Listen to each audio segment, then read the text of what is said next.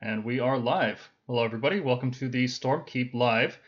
I'm here today with Carl from Season of War. You guys may have, may know him uh, from that channel. I've known him for longer than that. Uh, Carl and I used to play a lot of games together at, at uh, X Planet Games in Mississauga, um, both Underworlds and Age of Sigmar, and we've been uh, gaming together for a long time. So it's um, Yeah. welcome to the to the show. I guess is what people would say. It's uh, it's still weird. Feels weird to be doing a show. Uh, How did you get over that feeling? Uh, I don't think I have still. I I ramble a lot, so if I ramble, just let me know. Uh, but yeah, we've been we've we've known each other for quite some time. I think, I think I met you when I first got into miniature wargaming in general. So you've known me for the entire of my Oh. Age of Sigmar career. Well, I, I wasn't Um, into it uh, that much longer than you then. Uh, Yeah. Because that was what, like 2018, 2017, something like that? First GHB, I think, was when I when I walked in. Okay, yeah. Uh, that, pretty much right when I started playing Age of Sigmar. Um, before that, I was just collecting Seraphon and, and rolling dice randomly. I wasn't really playing the game, right? It was just Yeah. random stuff. So and here we are. Here we Yeah. are, five years later, and, and we're Yeah, still content playing. creators, quote unquote. oh boy. Um, so just want to give a shout out to our official sponsor, uh, Torchlight Games and Hobbies in Burlington. They are Burlington, Ontario, in Canada.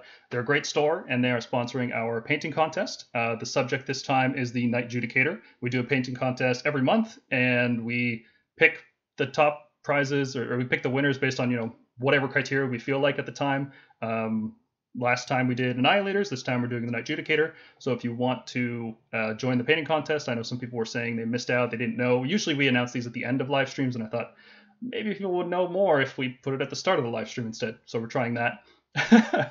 and uh, yeah, so if you're interested, there's a Discord link in the description. People usually point down, right? Because that's how YouTube works. The things are underneath it.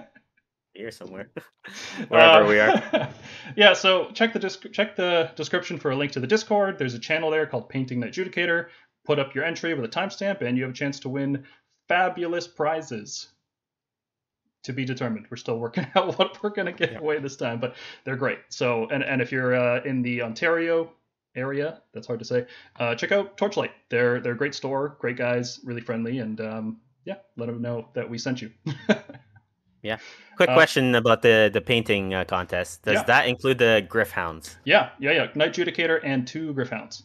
Uh, It doesn't have to be strictly the Games Workshop model. We're not affiliated with Games Workshop in any way. So if you have like a cool conversion or kit bash or, or even like a reasonable proxy, something that, you know, if somebody looked across the table and said, hey, that's an adjudicator, I know that, um, then yeah, feel free to submit that too. Last time we had some guys doing some 3D printed annihilators that looked really cool. Um, yeah, so any anything works. Uh, so today we are talking about uh, Grot's Gone Wild, uh, which is a GT in Welland, Ontario. Welland is, is somewhat known in this community, and I'd say only in this community. There's not really much else to know about Welland unless you play Yes. Warhammer. Uh, but that's where Mini Wargaming is located, and they have a great space out there. Uh, they renovated it a few years back to expand it, and we're going to be playing a GT there. Uh, I actually didn't know you would be there until I saw like all the names pop up because I joined pretty late. I, I just saw, hey, there's a GT and I'm free that weekend, and there's a spot. Okay, go go go, and that was like a week ago. So I just I went through and I looked through all the names. I'm like, is that the Carl I know? Oh, cool. Let's let's talk to him and get his opinion on on these lists. Um, so that's what we're going to be doing today. We are going to look through, time permitting, every single list. Um, it's about 30 something players, 36 I think Thirty. Yeah. about that. And um, yeah, so time is scarce. Let's jump into it. Um, Sure. And we're just going to do these alphabetically. They're not ranked in any in any way. It's just player name alphabetically through the BCP app. I've transcribed their lists here. I've double checked them, but there still could be some kind of error. But we're going to just talk about them as I have them in slides here. Um, so this first one here is a Hallowed Knights uh, battle regiment with Gardus with uh, a whole bunch of Indictors and then with uh, one big shooting hammer of, of Vanguard Raptors with long strike crossbows, and then two small melee hammers of Fulminators and Stormdrake Guard. Um, I could talk a lot about this one because it's it's Stormcast. Yeah. Um, I'm I'm in- interested to see kind of what your opinion. I I know the player himself, so I'll kind of talk about the player after you kind of break down his list. Sure. So so typically when I see uh, Gardus with a bunch of you know shield wall units and then shooting behind it, to me that says this is a castle approach, especially because it's using fulminators. They're a um, mid-range counter punch unit for the most part. They're not fast enough to compete with other fast units. So like you're typically either hoping to get lucky with nine inch charges from translocation or deep strike, or you're just using them to like counterattack once the enemy comes to you, and you force the enemy to come to you with the Vanguard Raptors. Right? That's a pretty solid Yep. core. That's a tried and true strategy that's worked for Stormcast for a long time. Uh, that's an archetype we in the Stormkeep Discord we call that the Hallow Strike, um, Hmm. which is you know a remnant of, of Anvil Strike, which was Aether Strike, and it's just a long Yep. legacy of names. um, Gardus protects everything, and typically this would be instead of what this list has done is it split its hammers into Fulminators and Guard or or Stormdrake Guard, which typically you'd see one or the other. You wouldn't see both um, because Hmm. two Fulminators isn't really enough on their own to kill like the big things that you really need to kill, um, especially if they're safe stacking and then you just need weight of dice. Two Fulminators won't get it done. Uh, Storm Drakes, on the other, also are, are kind of a low damage unit. They're not like super high damage. Um, so this list is kind of trying both things. It's trying to get the speed from Storm Drakes and the damage from Fulminators. Um, but because it's kind of mixing both ways, it's not fully going in one direction. I think that that opens up a lot of weaknesses. Um, for because we're talking about a GT, we're talking competitive lists, so I think that presents a lot of weaknesses. Uh, and then it goes heavy on Vindictors, which uh, is interesting because I figured if you're going this many Vindictors with Hallowed Knights, you should be going Stormkeep. But the problem with Stormkeep allegiance, of course, is you can't have Scions to protect your Raptors, which means every other list that shoots will just shoot you immediately. Yep. Right. Yep, and it is a two drop. Interestingly enough, not a one drop. And so Yep. in matchups that have one drop in shooting, which most shooting armies are nowadays, um, I think that's why he's gone Scions to protect his Raptors. Yeah, the the drop conversation is interesting. I know you you looked ahead on the slides and you saw like there's a little breakdown chart of how many drops people are going because I like that data. I'm really interested in how many drops people are using. Um, Battle Regiment is really really common. Single drop lists are, are I would say they're the plurality. They're not the majority, but they're the plurality. Um, so it's either like you go one drop or you go like nine plus, and then Yep. people doing two drops are just trying to beat the nine drops, but they still get beat by the one drops. So it's like Yep. Are you really accomplishing anything by going two drops instead of instead of nine? Like you could have warlord, you could have hunters, you could have all this extra stuff in your list. So it seems wasteful to me. Hmm. Um, but that's that's a longer conversation which we can we can get into at the end. Um, this one in particular, going two drops opens it up to a lot of abuse. Like this this pretty much has to put the Raptors in reserve, right? Which means you're not Yep. you're not getting your Thunderbolt volley first turn. Um, what it's hoping to do is outdrop somebody and then double turn. I think Yep. that's what this list is trying to do. And there's just a lot of points of failure for that, right? Um, like I was playing a practice game with Stormcast Mirror the other day. Um, spoilers, I'm going to be playing Stormcast at this event. Uh, I was playing it with James, and he pretty much had this, except he had four Drakes and less Liberators. I think he had like an Incantor and a few other things. Hmm. And um, I ended up outdropping him, and I forced him to go first. And I was able to just absorb the charge from the Drakes and the shooting from the Raptors. And then when I counterattacked, I was able to kill all of his Raptors immediately. He got no value from Thunderbolt Volley. Uh, he he, you know, he did roll low on long strikes at the dice game, so you know. Yeah. But um, yeah, it, it's just what I'm saying is not that this is like a bad idea. It's just like there's a lot of points of failure that can occur here. Like if you don't get the double, you're in a really bad spot against any list that can shoot. So I would agree. Yeah. Um, Anthony's a little bit of a newer player in terms of AOS. Um, the reason why I think he has a lot of Vindictors is he collected um, the starter set, like Oh. multiple starter sets, and just traded it, and which is why he has so many Vindictors. Um, he's been slowly moving his list from basically when he started all Vindictors to more of these hammer pieces. So uh, this is kind of the latest iteration. Um, the last time I saw him, there was more Vindictors. So I think he's slowly moving to towards the correct way, mhm. if if there is a correct way of building this type of list. Uh, but he's just kind of getting it painted up as as he goes on, not not uh, kind of uh, rushing things. yeah, Um, no, that's good. That's the way to do it, especially if you're a newer player. I never suggest people like dive in and try to buy too many models and then they're left with a huge backlog of shame. Yep, yep, for sure. um, Coach is in the in the chat. He had, he we, we did a like a three hour conversation about collecting Stormcast, uh, and that was pretty much the takeaway. Was like don't jump in feet first. Like take your time. The slower the better. Uh, you don't want to get burnt out, especially because it's an expensive hobby. Um, but yeah, that's you mentioned there's like the best way to do this. It's not so much like the correct or best. It's more like when you get this kind of list approach, like this playstyle, you kind of optimize certain pieces out of it, right? Like yep. there's there's no need to have ten Vindictors because they're still gonna die to like a Maw Krusha or pigs charging them. Um, mm-hmm. They don't really count as that many bodies. They're huge models, but like it's hard to fit them all on an objective if people are screening them properly. So like yep. the benefit of running ten Vindictors instead of five Vindictors and then having some points to spend on something else. It's like the points are usually better, especially if you have two blocks of Vindictors like this. You could get two more Fulminators by swapping out uh, ten Vindictors. For sure. And that just works better, right? Because suddenly instead of just having two Fulminators charging a Gargant, you have four which is actually enough to kill one uh, unless they're you know double save stacked or something. Yeah, it's kind of like uh, the the adage, the um, jack of all trades, master of none. Um, that's kind of the the the issue with with this list, um, where it's trying to do everything but doesn't accomplish everything to the same level as other lists would yeah. potentially. And, and because Age of Sigmar is so fast, there's armies that are so fast and armies that are so lethal uh, midway approaches typically don't work. I'd say like yep.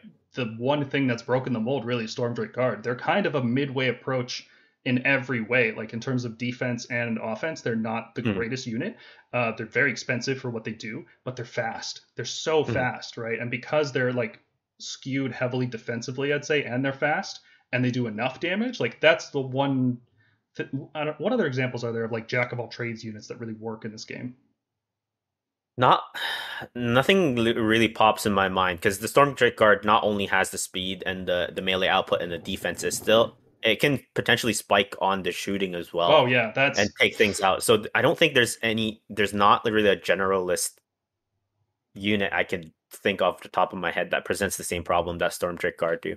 Yeah, there's they're they're the exception, I would say. Not the exception yeah. that proves the rule because I don't like that phrase, but they're they're definitely an exception, right? Like in general, you want specialized units. Um, if you have a choice between like, you know, five Vindictors are gonna take a charge and die because they're just gonna die. You can't stop it. Um, or you can put five Liberators there and have 15 points left over in your list. Yep. The Liberators are always better, not because like they do something better, but because you they're just more efficient at that same role, right? So when you sure. st- when you start looking at the game in that way, it's like, well instead of sp- instead of spending points on 25 vindictors he could have 15 liberators and then spend you know get another support hero maybe a battle mage and, and more fulminators and it just it just flows in that direction right so it's For it's sure. not like this is bad it's not like putting vindictors in your list makes it worse it's just not optimal yeah or he could just split the vindictors to fives and be more annoying and again as you said put in a stormkeep and at that point then you're counting for a lot of bodies yeah then he would break his battle regiment, which is a whole other thing, right? Like, yeah, yeah. One drops are so important right now, and that's kind of leading yep. people into doing like big reinforced blocks instead of MSU style approach. Uh, because because if you can, if the game is determined by who doubles on turn one to two, uh, then battle regiment's a huge deal, right? Yep. Um, I would like that to not be the norm. I'd like the game to play out to five rounds every single time, but I would agree. Yeah, it's, it's the way. the is, one right? to two is is the most important, I think, die roll currently, um, yeah. kind of with how armies are designed and and that sort of thing. Yeah. So, yeah. yeah. I don't want to go on a whole tangent about that, but we've got a lot of lists to talk about. Yeah, um, for sure. So we're looking at just the choices for for enhancements and whatnot. Um, it's a very typical loadout here for the Relictor. He's got High Priest uh, to reroll Translocation, which is a really really powerful ability. It's like defining of Stormcast armies to have Translocation. Um, and then he took an Arcane Tome and picked Celestial Blades to. Um, see, this is where this is where the optimization comes in, right? Like if you're running Celestial Blades, what do you put it on in this list? There's no big melee unit that you want to get a whole lot of yeah. dice rolls with. If you had four fulminators, it would work much much better. Yeah, of course. Yeah, you know, yeah. you could cast Mystic or Shield too. Guard. You yeah. could cast Mystic Shield too, but again, what are you putting Mystic Shield on? Because two Storm Drakes are. It's a lot harder to kill four Storm Drakes than two, right? Yep. It's so much harder. It's crazy. Um, so yeah, it's just it's a little split down the middle, and it needs to it needs to pick a side a little bit more. Mm-hmm. Um, I also noticed that one thing he could have done here is uh, instead of running two squads of ten Vindictors, I think a squad of fifteen and then two squads of five would have been better. Just mm. because fifteen, you could stack Mystic Shield, all out defense, if you don't get roared, right? Um, but that seems better to me than like two squads of ten, because a squad of ten yeah. is still just gonna die to most things in the game. Yeah, and it has a huge footprint, and you want Gardus to be sort of kind of near both blocks, so then you become this 20 block that's split into two that's close by Gardus, or one that's way off onto the distance that don't doesn't have the five up, and you just pick on that unit anyways. Mm-hmm. Yeah, coach is saying uh, counterpoint: the opponent won't have a primary target with two options, and there's value to that for sure. Mm-hmm. Um, that's I don't want to spoil it. That's kind of the whole point of my list that I submitted here is is giving my opponent too many choices, um, and there is a lot of value in that. Like uh, right now, we're kind of in a mindset of like people have five to ten units max in mm. their list, right? So if you can mm-hmm. if you can thunderbolt volley kill one of the units and then just shoot and kill another unit, they're down to three to seven, right? Like it's you're mm-hmm. you're just have way less choices strategically, um, and that's that's the that's the power of like early game aggressive attacks. So that's where everything's heading right now, right? Um, so there is value in that, but I think in this case, 10 Vindictors just don't cut it. I think you could take 15. I think you could put them in the way of of a thing that's very scary. Um, like even Maw Krushas, unless they're you know fast on, then they still have a defined path that they're trying to charge, and you can put your Vindictors in that path on deployment. Yep. And the 15 might survive, right? Um, without Hunters, it's a little bit tougher because that stomp is going to hurt. Yeah. Yeah. um, but 15 Vindictors with plus two save and Gardus, I think I think would survive oh, Crusher. I believe so. Yeah. And it, the key is that extra 10 wounds from double reinforcing rather than splitting it across two two blocks. Mm-hmm. Yeah. So I've pretty much talked this one to death. Have anything else you want to add about this one? No. Uh, yeah, just again, Thunderbolt Volley is so good, right? And mm-hmm. with six six uh, Raptors, but again, the the issue is the the two drop, and you know he's gonna probably not leverage at turn one. So mm-hmm. I think that's the issue that that this list has. Yeah, if he goes up against a one drop shooting list, um, very very uh, he has to double. like he's relying yeah. on a coin flip to win, which is not a good yep. good place to be. Not competitive. No, but it's a lesson everybody has to learn. Yep. Uh, Jace in the chat says that's a problem I had fighting beasts, uh, referring to uh, just tons and tons of targets, right? Target saturation. Oh, beasts, yeah. Yeah, they didn't care that I killed two units per turn. All the units were disposable, and he'd summon some back. Yeah, that's what I'm talking about. Is like Stormcast can delete pretty much anything. Like pick a thing, Stormcast focus fire it between Fulminators, Raptors, it's dead. But yep. then you've blown everything, and, and then the rest of the army is still there. So it's a matter of well, how much did you like? How much effective damage did you do to their list? If killing, uh, if killing Alarielle is going to win you the game, then it's a good play. But if mm-hmm. you if you spend everything to kill 60 zombies and then they just get revived at a graveyard, then you've done nothing. Mm-hmm. I, I'm thinking you know longer conversation there, but I think that's the direction the game is going. And because Stormcast is such a threat right now, uh, yep. we're going to see more redundancy. We're going to see more like just screens. People are going to focus less on dealing damage and more on just having stuff that's ex- that's expendable. Yeah, for sure, for sure. Yeah, it, it's kind of the archetypes of of what your list does, right? Either you go heavy, heavy, heavy damage, or we're seeing quite a few armies now that are wound soaks or DPS checks, as, as people would say, mm-hmm. where does your army have enough damage to take me out, or do I just overrun you with bodies? Yeah, uh, I don't know if you've looked at the the new Fyreslayers Battletome that's come out, um, but that's they could do either style. But I, the attrition yep. style on Fyreslayers is is really nuts. Like, yep. try killing thirty Vulkite Berzerkers with minus yep. one to wound, which you can't unbind because it's a prayer right? Prayer, uh, yeah. With a five up ward, which you can't stop because it's just an activated ability with no dice roll. Um, and with all out defense, which you can't stop because they're in Hunters of the Heart. Hunters, yeah. like, how do you kill this unit? It's 90 potentially a rally on a four up if you have yeah. a battlesmith. Yeah, so if you're not locking them down in melee, they're yep. just going to rally back on four up. Good lord. Especially if you do massive amounts of damage and then you just remove outside of three so that you rally. Mm-hmm. Like, yeah. so it's it's so like, hard to push that yeah. brick. Um, you know, I don't I don't know how strategically useful that is, right? Because you have to pay like 600 points almost, and then yep. you need a tunneler probably to get them in somewhere useful. But man, that's a hard brick to shift. That is yep. really tough to move, and there's a lot of value in that strategically. Mm-hmm. Let's take a look at the next list. Uh, this is another Anthony. This is Anthony Trentanelli. Um, Mhm. and he's running Skaventide, so he's running a one drop as well. There's a lot of one drops at the start. Yes. slides just happened that way. Uh, but he's running double Arch Warlock with more, more, more warp power. He's running Thanquol with four warp fire projectors, which I know you are a big fan of that, that Yes. model. uh, he's running two squads of acolytes and then a big old block of storm fiends. Nine. Um, Yeah. And then he's got the typical whenever you take Storm Fiends, you take a Soulscream Bridge because they're just too slow to do anything without it, and a Warp Lightning Vortex. Um, so it, it you, you're not you're the Skaven expert here, I would say. So why don't you run us through what he's what he's trying to do? Yeah, so I mean the Storm Fiends are a very very scary unit with more and more warp power, a, uh Warpstone Spark. They do insane amounts of damage, um, and they have quite a few um, of wounds as well on the melee guys. Uh, I believe there's seven wounds apiece. Uh, so that will be 21 ablative wounds prior to you getting into the actual shooting meat. Yep. Now they don't have the best bravery, they don't have the best uh, defense, uh, but trying to combat into nine storm fiends, even you know what if if you're shooting, you're in a good spot. If you're in a melee, it, the unleash hell will just rip you apart Oh, as well. Yeah, the, the Um, guaranteed mortal wounds that that Storm Fiends do when you charge them are nasty. Yeah. Um, he has some redundancy in the two Arch Warlocks with more and more warp power because that's what gives the Storm Fiends such reliability. Uh, and Thanquol's there just to eliminate uh, hordes. If somebody has, you know, we're seeing a rise in in skinks with with uh, Thunder Lizard, like minus one damage is just Yep. so good.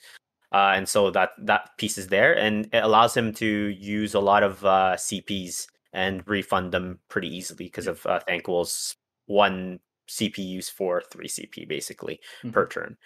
Uh, the list kind of just hinges upon can you get the bridge off? Yeah, Um, really hope your opponent didn't bring a dispel scroll. That's Yeah. yeah. Um, it, it is pretty reliable. The Arch Warlock, you know, is able to reroll with a plus one near a um Gnawhole. So it's rerolling plus one, and this bridge is six. So if he deploys it outside 30, uh, and then the Storm Fiends have a 24 inch uh, reach after, so 24 plus 18 plus six is what the Mhm. threat range of what the Storm Fiends uh, you're looking at. Now, the gnawhole Um, does have to be at the edge of the board, right? So it's not like Yep. you can deploy the gnawhole in the middle and then you can go in a circle around that. So it is. Yep. You can, you know, if he puts one in the middle and you kind of count, because this is a battle regiment, so you'll be able to see their deployment perfectly. Correct. So you have Yep. all the information you need to try to keep some key units out. Um, Correct. And also, the Storm Fiends don't all have a 24 inch threat range, right? Like that's the no, that's it's the- only three. yeah. Um, The other guys have So, have way shorter. But- 12 yeah. 12 yeah so it is it is a, a shooting list that you can screen out um since they have to ar- arrive outside of nine if you're behind three of your screen they're not going to be able to shoot your your softer pieces the um the lobbers the globe wind launchers will do some work but against bigger threats that have 18 you know 16 18 wounds they're not going to be able to take it out in one go especially if you save stack um if you know that they're going for it you find a sour with uh, all out defense then i think you're pretty set um, I think the list struggles with bodies. Obviously, he's trying to blow you off of the table. Um, and again, it's it's that conversation we had before of he gives you the turn, and if he doubles, this list will eliminate almost anything in Mhm. the whole game. Yeah, it'll it'll roast quite a bit. You have to double screen. You have to kind of predict where he's going to bridge, and then double screen on that, so that even if he shoots the front line, um, he will have to shoot the second line as well, and then he still won't be Yep. able to get in range with the warp fire projectors into the good targets. It's Yep. hard to play against. You have, you know, I don't know about you, but every time I play this game, I'm thinking like, okay, what happens if my opponent double turns, right? Yep. And that's really hard to do on like turn rounds two, three, four, because there's so much happening at that point. Uh, but round one, based on deployment, you can kind of think about what's going to happen with the double turn For Right. sure. um, this list is like you're gonna win hard or lose hard um, Mhm. and it seems like it's pretty easy to lose hard like the thing like if somebody snipes off the storm fiends that's it the Yep. game's over right and it's like it's not impossible to do that they're bulky right um, but it's not impossible by any means to kill those nine storm fiends if you get the upper hand No. on them he doesn't have the bodies to screen out against any kind of fast alpha strike like if he's playing No, up against Iron um, Jaws. Yep. Ironjawz just charge in, um, and that's it. They're done. Yep. Uh, they'll charge in pigs first to absorb the unleash, and then charge in with the Maw Krusha and maybe even a Rogue Idol sure. if they're running one. Um, For sure. Yeah, Kragnos gets in here. That's it. Right? Like, Uh, it's it's a it's a win hard or lose hard kind of list. It looks like. Yeah. You don't. Uh, don't- and I- An- go ahead. yep. Uh, I know Anthony is is a gentleman who plays a lot of other armies. He's he's taking, in his own words, a more fun list. Uh, because he's uh, he's he's up here to have fun, so that that's kind of the backstory of this particular list. Good. That that's what everybody should be trying to do, right? yeah, twenty two models is going to be easy to, to move around and, and and have fun. Yeah, uh, nobody's gonna hate playing against this, right? Even though, yeah, which is crazy to say. You go back to 2019 when they put out the Skaven Battle Tome, and if somebody put this, you'd be like, "Really, dude? Come on!" Yep. But now it's Yep. like, "Oh, it's just a teleporting block of nine Stormfiends. No Yeah. big deal." You just kill them or ignore them and kill everything else, and you, you might be in a good spot as well. Yeah, this list is really lacking on bodies. Um, Mhm. No screening potential. If you even if you just took out like the arch warlocks and the acolytes, and you have any any battle plan with four objectives, you just win, right? Like he Yeah. can't contest more than two objectives. That's it. Yep, for sure. Um, and the thing is, the storm fiends hit on fours, and so without the reliability of more and more warp power, they're they're gonna miss. Yeah. It, it's like uh, killing the skink priest in a Seraphon army. Like, Yeah. it's it's a bigger deal than it seems. Yep, yeah, for sure. Uh, in the chat, we have a question here. I'll let you answer this one, but it says, Sure. "Can nine storm fiends even fit wholly within six inches of the bridge and keep coherency?" Uh, yes, they can. It's I have not had easy. experience.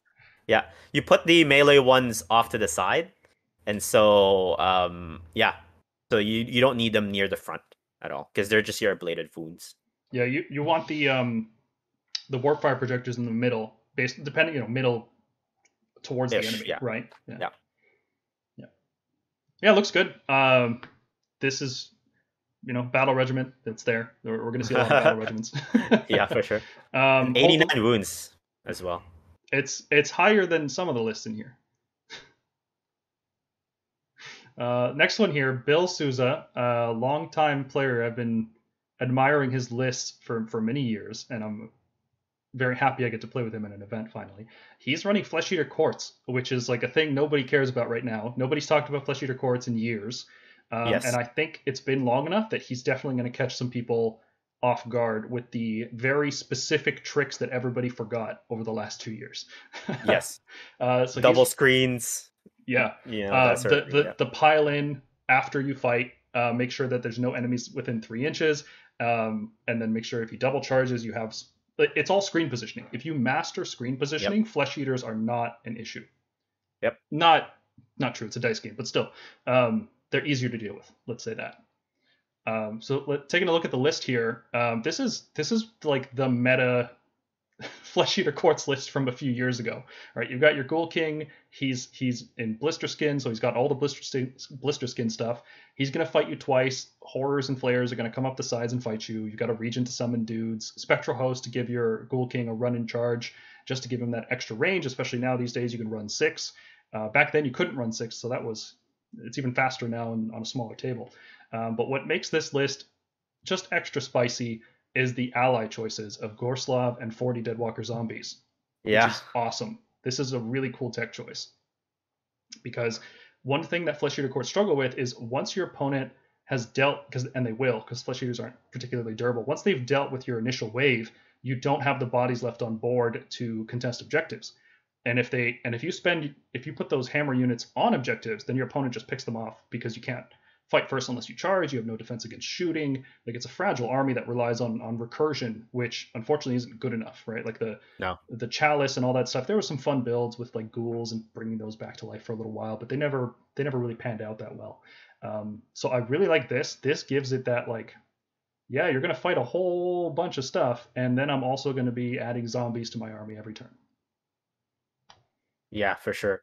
Um, yeah, that's an interesting point because of you know, in in the traditional sense, when I play Flesh Eater Courts, I you know try to either a you know dominate them in terms of output so that you take off their main damage pieces, or b you try to find fights outside of um outside of objectives uh, so that they have to choose whether they want to score or take your stuff off. Um, and kind of give them that hard choice especially if you have shooting you don't put your shooting units or your your threats near objectives at all and they have to make that again that hard choice. But with the 40 dead walker zombies and Gorslav, if you eliminate those 40 dead walker zombies on a CP, he just brings them back. So Does Yeah, Gorslav have very- that ability? yes, he does. Yeah. Okay, yeah, yeah. He he just has that on his war scroll. Every time I face Correct. him, he's in Soul Blade. So yeah, that's Yeah. even better then. Hmm. Yeah. CP to bring back half. Um, So you so you got to So- snipe Gorslav while also dealing with a Flesh Eaters list. Like that's Yeah. a fun challenge. I like yeah. that. And and Bill is is a very very good uh, player in terms of positioning. Um, Mm-hmm. He's all about positioning. So um, it, this isn't just a push forward army and try to table you really quickly. He's going to play it quite conservatively and nickel and dime you pieces here and there until Mm-hmm. there's a certain point where the game breaks in his favor, and then that's when he's gonna gonna be uh gonna be aggressive. Yeah, I get, I get the feeling he's gonna. I don't think he's gonna be like a typical aggressive Flesh Eaters like you're saying. I think he's gonna be more reserved with his Ghoul King, use it as a counterattack unit. Um, Yep. Relying on just like the flayers to play the flanks, right? Horrors probably in the middle with the Ghoul King, and then zombies wherever you need them, basically. Just like as a general overview. Um, but the horrors are are interesting. They keep getting reduced in points because their their stats just aren't the best. Um, but they've gotten so low in points that you can now bring 12 of them along with 40 zombies and a ghoul right? Like they're so Yeah. cheap now. Um, and they're still, I think, like threes and threes, two damage apiece, four attacks a model, something like that. Yeah, and sixes are three damage uh Yeah. on the thing. So potentially no no rend though. So that's kind of where they Mhm. fall down. But with He's- he's enough the- attacks. He's got the Ghoul King, the zombies, and the Crypt Flayers all exploding mortals in your face. I think he's going to be okay against armor. Uh, the Yep. horrors are there. You went really heavy on the horrors, and I'm really curious about that. That's the piece that doesn't look like it's a big deal in this list, but who? When have you played Flesh Eaters and seen 12 Crypt horrors at a tournament? Like I've never seen Never. that. So I No. I want to see what he pulls off with this. I actually can't even. There, I feel like I'm missing something, right? Yeah. Is it is it like Blisterskin makes them fly, and then you cast Spectral Host on them? Or no, hold on. You cast Spectral Host to make them fly, and then use the Blisterskin command to teleport them, something like that. Yeah, you would still be outside of nine, so you're still relying on the nine inch charge if you do that. hmm Um, so I'm not quite sure either. I, I yeah, I'm not quite sure. And that also relies Uh, on Spectral Host going off, which is a. Does the Archregent have a casting bonus? I don't remember. No, I don't believe it does. No. No. So I, uh, yeah, I'm not quite sure. There, there's there's something we're definitely missing, especially with with Bill um piloting this and you know putting this uh, list together. Um, and so yeah, not quite sure. hmm I didn't tag the battle line here, but it's it's the crypt flayers. Um, uh, I should have mentioned this at the start. Uh, at this event, there is no tooth and nail, so all deep strike shenanigans are allowed. There is no apex predators, so there's no focus on leaders controlling objectives, and there's no power in numbers, which means there's no focus on battle line controlling objectives. Which Yeah. to me is like the best event possible because I hate all three of those. Uh, they warp list building way more than any battle plan should, and I feel like sure. the, the scenarios we're getting are, are going to be good enough for that sort of thing. Um, For sure. yeah, so that's could come up at some point in our conversation. Mhm. Like, uh, Uh, hi- Yeah. yeah. His grand strategy being Predator's domain is not one that you see very often either. at this event, Um, you do. it's on so many lists, and it's uh, what I think. I was thinking about this. It's like if you're going to win, this is the easiest possible one to score. With so the scoring at this event is like 25 points for winning the game, but then five points for getting your grand strategy, like in terms of event scoring, right? Right. So if yeah. your opponent uh, does something like if you're running prize sorcery with two wizards and they just you happen to need them to die in order to win the game, you lose your grand strategy, and that's the tiebreaker at the end of the day, right? Correct. So I, I've seen a lot of people running Predator's Domain in this event, and I think that's because if you're going to win the game, you just get Predator's Domain, Mm, right? Yeah. Like, if you're going, because you check at the end of the game. Yeah. yeah, um, which just means if your opponent concedes, you just get it, right? You can't be like, oh, I concede, but and I've revived my wizard because you conceded. It doesn't work like that. Yeah, yeah, for sure. And, And he, uh, he took it's the not. bloodthirsty triumph, which is odd. I think I think it goes back to our conversation of the spectral host teleport. Yeah, Uh, I don't know. Crypt horrors are not uh, elite, so they're on. I, and I don't know if they have a champion. Mm, I could be I- wrong in, in that sense. I don't think they do. Um, and it's the same with the zombies as well. They don't have a champion as well. So So that makes sense. Uh, you've only got three heroes here. So if, if none of the units can issue commands to themselves, then it makes sense to try to get a rerollable command, or sorry, Yep. a, re, a rerollable charge that way. Probably makes more sense than inspired because most of the Yep. damage in this list is coming off hit rolls of six. Yeah. Gorslav's going to be near the back. He has a six up save with just being five wounds. Mhm. Uh, the archer usually sits near the throne, and so your Ghoul King's kind of your your one piece that moves up. Uh, and if you're trying to affect a different end of the board, then your Ghoul King's not going to be your Ghoul King's on one side, and then you're trying to affect another side. And if you need a charge roll to go off to win the game, then that could potentially be in your back pocket. hmm What do you? It's Bill. We have to assume everything here was done meticulously. So I'm curious. Yes. What do you think the Blood Feast is for? Do you remember what that spell does? I don't even know what it does. Okay. Uh, so you have to pick an enemy unit within 12, and then you pick a Flesh Eater Court unit within 6. The enemy suffers D3, and then uh, you heal one wound for each wound you did. So it's like a like a Nagash siphon. You kind of just like steal Mm. health from people. If you roll to 10 or more, you do D6 instead of D3. Um, and I think you can also revive models with this, but I think it's only the ghouls. I don't think you can revive flayers or horrors with it. I, I, yeah, I don't know because I the only reason I could possibly think of is trying to free yourself if you're in combat in the hero phase, but you have arcane bolt to do that. It doesn't already. work there because that happens at the start of movement. Correct. So in the hero phase, you arca- you no you arcane bolt in the hero phase, and then in the beginning of the movement, Mhm. you unleash it. Yeah, but I for guess like D3. that'll that's that's only reliable if they have exactly one wound left, right? Because if your whole strategy is D three, like- yeah, it makes more it's better to do it in the hero phase than to wait until the start of the movement phase um, in terms of more options right i'm just wondering why he did this instead of like the five up ward spell which is like the super common pick for flesh eater courts Hmm. maybe, Yeah, maybe he just thinks he's still idea. gonna die even with the ward yeah. But then you're you're taking more output away. Like D three wounds is not comparable at all to half your wounds. Basically, again, effective with the five up ward, right? hmm So Yeah. I'm not quite sure. It's it and not being sure is is is Concerning. dangerous. normally Yeah. i'd be i'd chalk it up to like inexperience uh, but it's bill so Yeah. i'm not gonna do that i have to give him the Yeah. benefit of the doubt here It, uh, it could also be a double reverse where he took that thinking that everybody's gonna look at it and and and be like, oh, there's some secret tech with this, but That's it. really he just took it did to it. mess exactly to mess with everybody. Um, because I actually I'll, I'll tell like a very very brief story of uh of me going to a tournament. Everybody was whispering.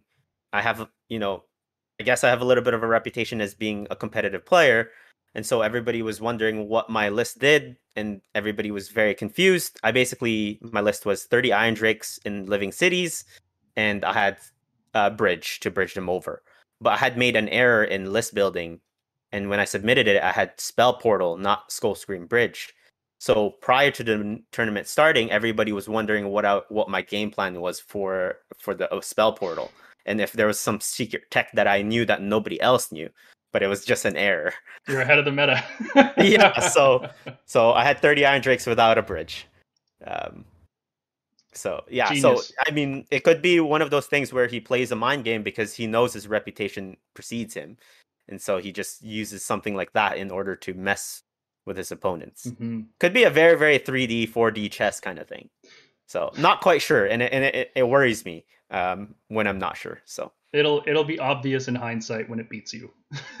Yes. right? Like be like, Yes. oh, of course, that's why you did that. Uh, like his Fyreslayer list before the new book came out, which was like just Hearth a- or perfect. Yeah, it was perfect. It was like a perfect Fyreslayers list, and then two Stormdrakes to round it out. Just amazing. Yep. Every piece of that list was was spot on. So, Yeah. he he has no fat in his lists. It's all every single thing has a purpose uh, and a place. Uh, He Yeah. doesn't take things just because he has points or whatever. He he will he will do things in order to to maximize a game plan, and you have to find out what that game plan is. You have to find it out and and then figure out a way to beat Counter it in like Correct. two hours. Yeah. Yeah. Okay. Well, oh, Carl. Uh, here's a here's a familiar face. Um, might know him. Uh, Orruk Warclans, Cruel Boys, Big Yellers, Battle Regiment, Um, run us through your list and tell me how to beat you. Okay. Uh, there there is I'm one kidding, correction. there is one correction in that uh, it is a two drop, not a one drop. Two drop. Uh, unfortunately, Kragnos cannot fit in with a Snatchaboss Mm, uh, since they're both. Uh, so he's just outside of uh, of that battle regimen. Um, the goal of my list here was basically to try to make Kragnos as competitive as possible, and so kind of running him through different um different factions. I kind of identified uh, Kruleboyz as as kind of one of those things that uh, that can cover the weaknesses of Kragnos Hmm. because of the shooting. It's kind of like a countercharge army, kind of what we were talking about with the first list, where the Bolt Boys encourage you to come closer, and then Kragnos is your counter charge Mhm. piece, and he Yeah. basically ruins the world. Because even Uh, with a 3d6 charge, he's still he's still not reliably a super fast like Maw Krusha level speed unit. Correct. Because it's Correct. It's better to move 20 inches than it is to move 10 and charge 10. Yep. Yeah, I would agree. Um, so uh, this list kind of came upon after I went to LVO. I took Kragnos with Ironjawz, thinking that 3d6 charge is something that would complement the speed of the the pigs. Um, and what I ended up finding was uh, you have a limit of of how far you can go. Uh, even with the 3d6 charge on pigs, 18 plus 10 is still 28, and Kragnos 10 plus 18 inch charge is still 28. So you're you're playing at that 28 inch line. I had a lot of opponents just sit right outside of it with either Mhm. shooting or with Stormdrake Guard, where you have to double move. You just hold it so that you have to keep me honest. Double move plus the 12 inch uh, fire breath is is just you know so good. Yeah. Uh, and so I had struggles with things that could pass that 28 inch barrier. And so the the bolt boys are are, are there.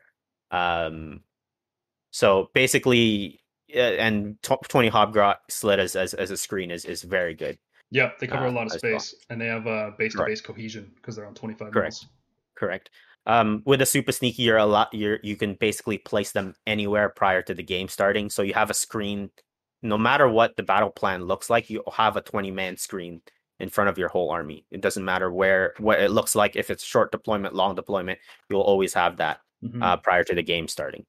Um, and then Mork's Eye Pebble is a five up ward against shooting, and so that benefits allies as well. Uh, so Kragnos gets a five up ward against shooting, so he's Yep. incredibly hard to take down for that one turn. And so that's kind of uh, uh of kind of where I I put uh, It- my list together. It, looks like you're you're you're building a list that can deal with melee armies, but at the same time not just fold to the big shooting armies with the 30 inch range. That's going to like it's gonna kill your bolt boys unless you hide them in mud on a four up, right? Like there's not Correct. really much you can do about that. Um, Correct. Yeah. Even the Mork's Eye Pebble just won't be enough because bolt boys are No, no, no, it won't. Yeah. Yeah. Uh, six up, six up save, two wounds apiece. They'll they'll fall down to anything. But again, if if I do get the covered in mud, it covers uh, a wide area uh, of of the board, and I'm able to to you know uh, Mhm. affect it with with impunity, basically. Um, Lumineth is the one army that I'm incredibly scared of because 36 inch, Yep. first of all And no line uh, of sight. and no line of sight. But it's not popular nowadays, so I kind of made a meta call, uh, and I think I was correct. I don't think there is Lumineth in this one. tournament. Not a one. Yeah. Nope. Yep. Um, on that question, why why do you think they just dropped off in popularity so suddenly? They barely changed in the battle scroll. I think like Sentinels went up 20 points, uh, so those Yeah. lists went up like 60, maybe 100 points. Is that enough to just completely destroy the faction, or is it like they just can't deal with Stormdrakes? I, I think it's that that they just can't deal with Storm Um, Drakes. I, I think it is twofold, and I think you identified it. Um, not not stormdrakes, um, long strikes or adjudicators. If you have thunderbolt volley, can effectively eliminate um Teclis. Uh, basically turn one. I've Mhm. seen it happen multiple times. Um, and so Teclis is a piece now that is a liability in some matchups. He's not the be all end all he was before, where you can protect him and he will dominate the magic phase. If you lose him turn one, that's a third of your army basically effectively gone. Coupled with this than that, change- right? He's because he, Yeah, his his casting is a linchpin of the army. Yep, yep. Your game plan revolves around that. Um, the other thing is the 20 point increase, 60 points with 30 sentinels, which is what we basically found to be you know most competitive lists had 30 uh, sentinels that 60 points means you can't take uh, endless spell and so your emerald life swarm slash spell portal is no longer in the list you have to drop that to fit the 30 sentinels um, and emerald life swarm is so good with the sentinels it just makes them Mhm. much less survivable at that point you can just blow them off of the table or chip them Do you think those lists could adapt and use the new Battlesmith that can rally any model back on a four up? Wait, can Idoneth even or sorry, Lumineth ally fyreslayers? No. no, they can't. only Idoneth. Mm, That's it. yeah, That's it. Yeah. Okay, not so even. Stormcast. Yeah. Yeah. yeah, So it's it's a very very narrow list that already had basically as optimized as possible, and any change to points basically just Hmm. just ruined them. Oh, Um, that sucks. But I'll be honest, I'm I'm happy to not play against 36 inch no line of sight auto casting mortal wounds on fives with Yeah. a reroll. Like I'm so Yeah. glad I could bring it back later. I'm I was just tired of it. I needed a break. yeah, um, and uh, I just thought of uh, you know Jordan, who's uh, one of uh, the one of my other um, co-hosts at Season of Season of War, plays a lot of Lumineth. The other thing they struggle with as well is um, armies with a high wound pool. Uh, Yeah, so we're seeing they- a lot of the rise of Soulblight. know, they do precise pinpoint scalpel damage, right? Like this Yeah. thing, uh, it's like there's a certain amount of mortal wounds your list can do, and that's really good against certain things, right? If your list can reliably do 20 mortal wounds, awesome. But if you're fighting something with 18 wounds and a 5 up ward, you're going to have trouble, right? Because you can't suddenly just add more mortal wounds to your list. Yep. Which is like, Yep. okay, well, now they're, especially in an AOS where you can double turn, it's like, okay, well, this went from bad to worse. Like it can really Yeah. snowball out of control. Um, Yep. But back to your list. uh, could you remind me what what choking mist does? Is that the one that removes wards? Uh, no. Um, so this is a 24 inch uh, spell, and everything within six inches of it uh, cannot run, uh, and is minus one attack in melee. So sorry, how does that 24 inch range spell, but if you're within six, You you pick a point, and every, Oh, every oh, unit okay, within okay. six, yeah, just can't run. um, Hmm. can't run and minus one attack. So Oh, um, attack or melee attack? melee attack, melee Okay. attack. So unfortunately, with the Swampcalla Shaman, you're wanting to buff uh one of the Bolt Boys with Mhm. um with a poison, and you can't cast a spell when you do so. Right. So I rarely um employ the spell, but if I know that my opponent is attempting to run onto a point to win the game late game, then I'll deploy its choking mist there because it's only cast on a six. Now, if you if you ran an arcane tome on a swampcalla shaman, could you give up one of his spells to do the elixir and then also cast a spell? No, it says you cannot cast. a Just ca- not at all. Yeah, Okay. Yeah. Yeah. That's a bummer. yeah. It Um, is. It is a bummer. Um, yeah, and the spell lore, I believe, is is specifically tied to Swampcalla Shamans. I believe. Mhm. I, I may be wrong. I haven't taken a look at it. Um, could bear some testing to drop Mork's Eye Pebble for another, um, uh, for an Arcane Tome, and then put you know Nasty Hex, which is the no ward or Choking Mist on another character. Or could potentially do that. even just Mystic Shield on Kragnos, right? Yep, it's very very good. Mork's Yeah. Eye Pebble is is is a good artifact uh, in the wrong faction because it Yep. gets better and better the more wounds you have, right? Like that's how effective wounds scale. So like Yep. unfortunately you're using Kragnos is only 18 wounds, so that's adding nine, which is really good. That's really really good. But it's like you really want something like just tons of gut rippers all over the field, Yep. and you're just you use the pebble, and your opponent just cannot shoot their way through it, right? Yeah. Um, Um, it's unfortunately a call I had to make because Kragnos, again, the same conversation we are having about Teclis. He's much tankier than Teclis, but Oh, yeah. 18 wounds is 18 wounds. Um, and you could potentially punch through him quite quickly. And if you lose Kragnos in this list, yeah, I, I'm in it for a tough road. Hmm. so what what did you uh, what was your meta call here? You were expecting a lot of Lumineth, you think, or Uh, no, just uh, Stormcast with double shoot is Mm. is the thing that could potentially take him out. Does the the pebble is just in the shooting phase, right? It's so it won't Correct. work against the volley, but it'll work against the regular shoot. Correct. Okay, Correct. It's, It's more of a it's a deterrent. Yeah. that that thunderbolt volley has so many like little extra things going for it that it doesn't need. It could have just doubled the shooting characteristic in the shooting phase, right? Like Yep. yeah. Yep. but- Yep. No, it it looks interesting. I'm very uh I haven't played against mass bolt boys because like Dominion came out and I was like, "Oh, 24 inches. Okay, I'm never going to care about this unit because I can shoot further." And they can't move yeah. and shoot 24, right? And there's no teleports or anything. So like Uh, no, no, Like, you could- unfortunately not. You can super sneaky them, right? You could, uh, Yeah. but then you can't buff them with the Elixir. the elixir, so they'll be mortals on sixes. So much, much less reliable in that sense. hmm Um, in Big Yellers, there are 27 inches, but again, it's not 30. It's not 30, and, you, and it's not 30 plus move, right? That's the Correct. Yeah. correct. So it's 27 flat. Uh, Mm. yeah, Well, we'll see how it goes. There's a lot of melee armies. Um, I think if you get the right matchups, you can do really well. And there's no Lumineth, right? Which is fantastic. Mm-hmm. yeah, which is exactly the meta call that I I, I, took. Mhm. Um, so yeah, interesting to see. Uh, I've taken it to two tournaments so far, and I've, you know, uh, lost very close games. So. Hmm.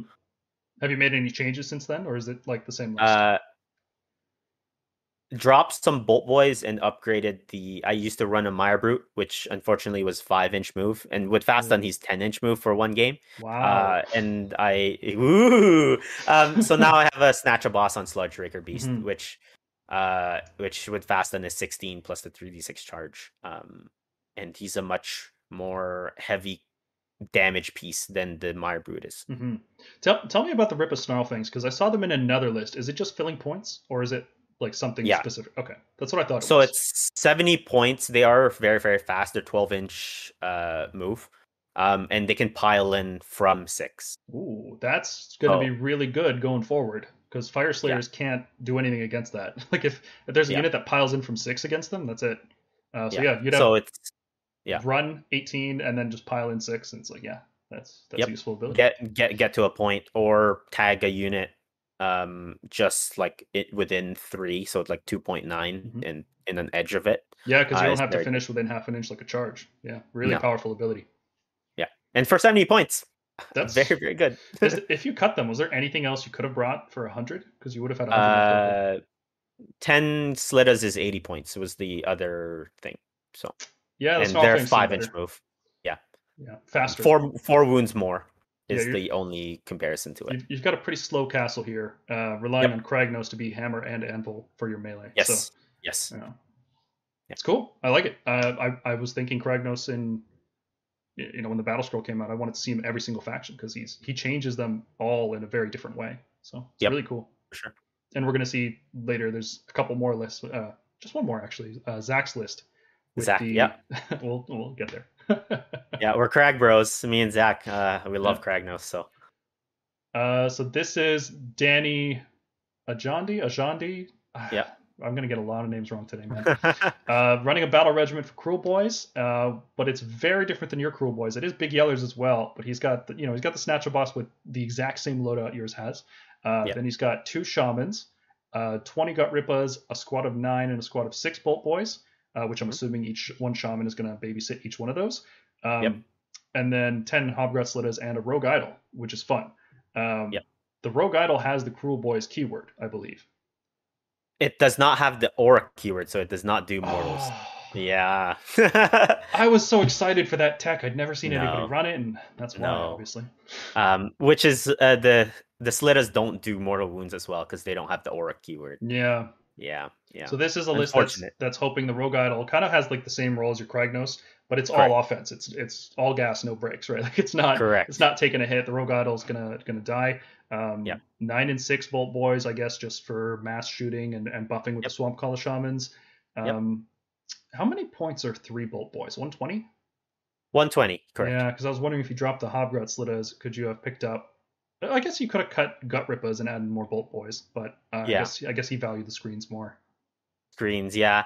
Uh gut Rippers 180 for 20 wounds Mm. on a 5 up save is not very good. Now with a snatchaboss kind of the snatchaboss is your big centerpiece in this is because every six is plus one mortal wound. Mhm. so those gut rippers will be two doing two mortal wounds on sixes. So it's 20 attack sixes are two mortal wounds uh if they're buffed by the shaman fives do one and then sixes do two Mhm. so they could potentially do quite a bit of punch, two inch reach each. So their 32 mil base doesn't really bug them.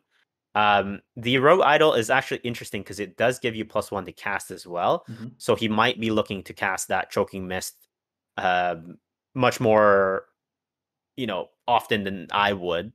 Uh, sneaky miasma is he chooses a uh, a monster, a Kruleboyz monster, and it gets to move in the hero phase. So that Oh, a rogue idol is going to be 20 inches, then charge. Uh, so 10 in the the hero, 10 in the movement, and then charge.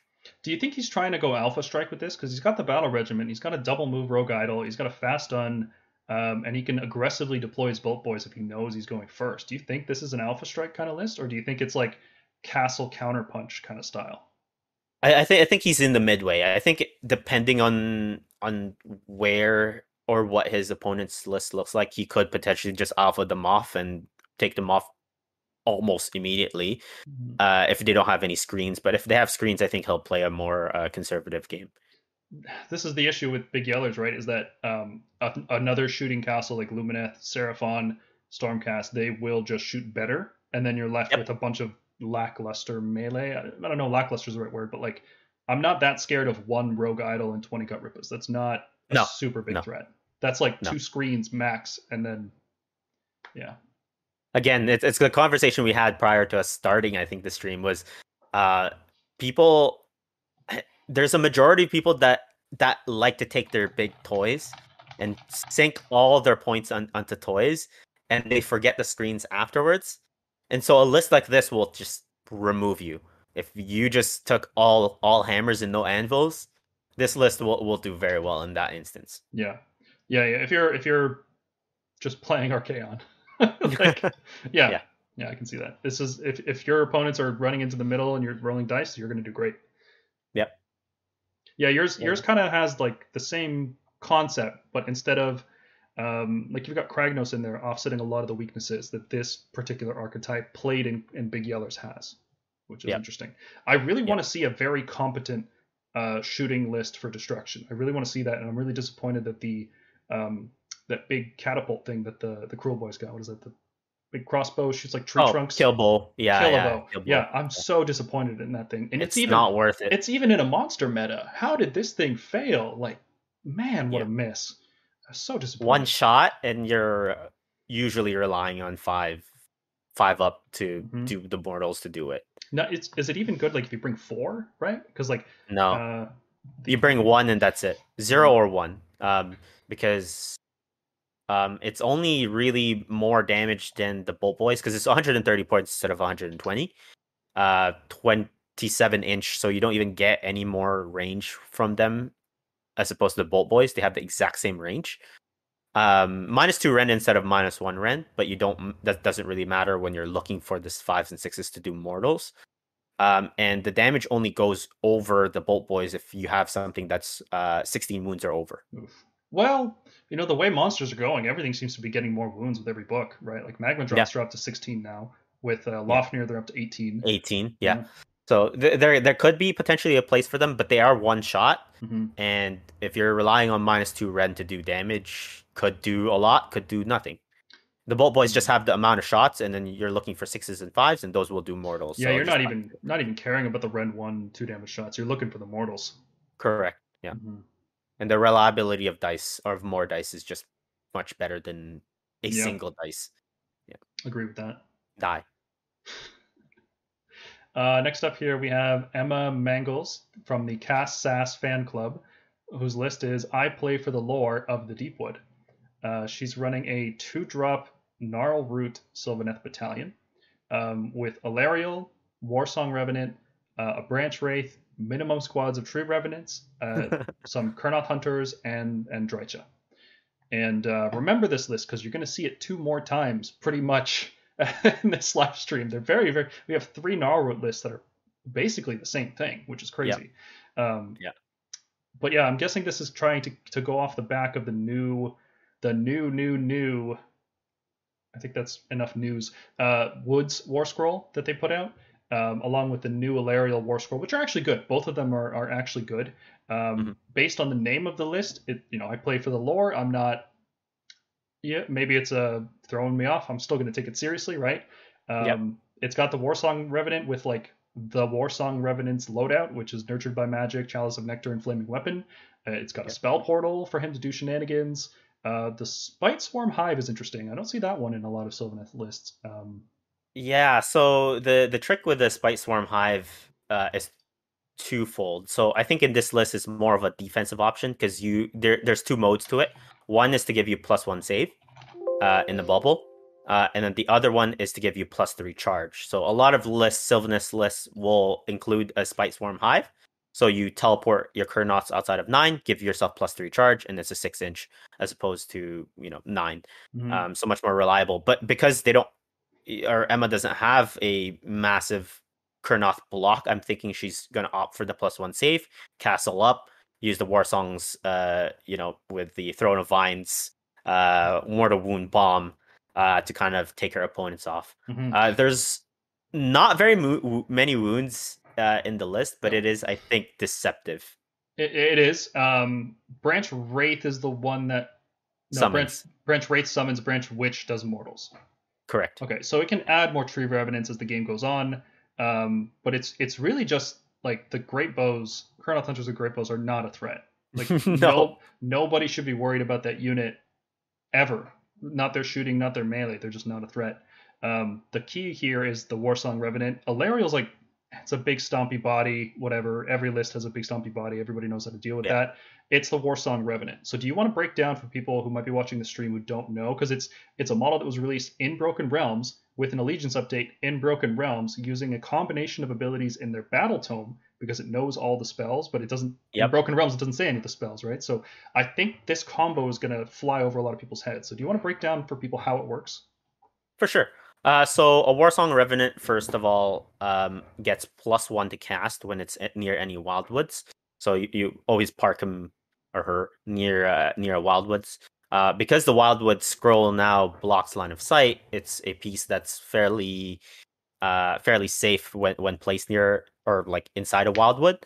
Uh, you combo it with Umbral Spell Portal to cast their uh, War Scroll spell. So the War Scroll spell is Unleash uh, Spite Swarm. Uh, cast on a seven.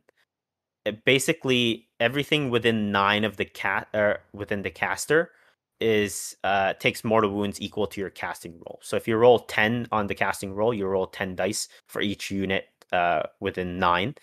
Uh or I believe it's six, might be six, within six or nine. Uh, and each five up is mortal wounds. So if you roll 10 dice, you're looking at three mortal wounds to everything uh, within that bubble. Now, with Umbral Spell Portal, you you extend that range another 18 inches and combo that with uh, a spell within their spell roll lore called Throne of Vines, which gives you plus two to cast, but you can't move. But because you don't want them to move anyways, means that on the first turn they could potentially have plus three uh, to cast, and it doesn't have a stopping point to it. So just as long as you don't move, you can stack that bonus up. So on round two, you could potentially have plus five, Mhm. then plus seven, then plus nine, and then by turn five, you might be at plus eleven to cast.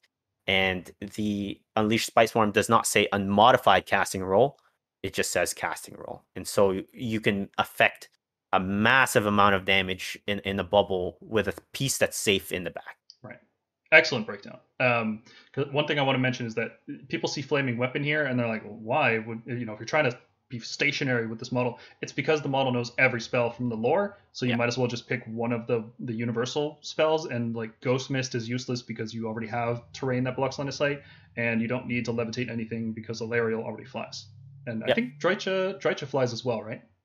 Uh, she does not, but No. uh, You- I think levitate's cast on an eight, so Yeah, you're not casting that. Yeah. Um, so it's it's a good combo. It's like one of the best things in Sylvaneth right now, which uh, you know it doesn't sound that scary. Like taking three mortal wounds on turn one from not even thirty inches away. It's just okay, Yeah, it, it is just okay. Um, and it's a And lot of setup thing. too, right? Like if any of that gets dispelled, like the spell portal or the Throne of Vines, or even just the spell you're casting, there's multiple points of failure. You could fail the spell cast. Yep. You can get unbound. You can get dispel scrolled. There's a lot of things that can go wrong. or even if you do get um, cast it, you could potentially just cast it on a seven, hmm which you know on a five, and you have to rely on five ups after this. So seven dice on a five up. On average is two, but we know the average is not all the time. average is not mode. Let's say Yes. that the mean is not the mode. Um, Yeah. So what's what's going on with the new Alarielle War Scroll? Um, everybody seems very interested in playing her these days.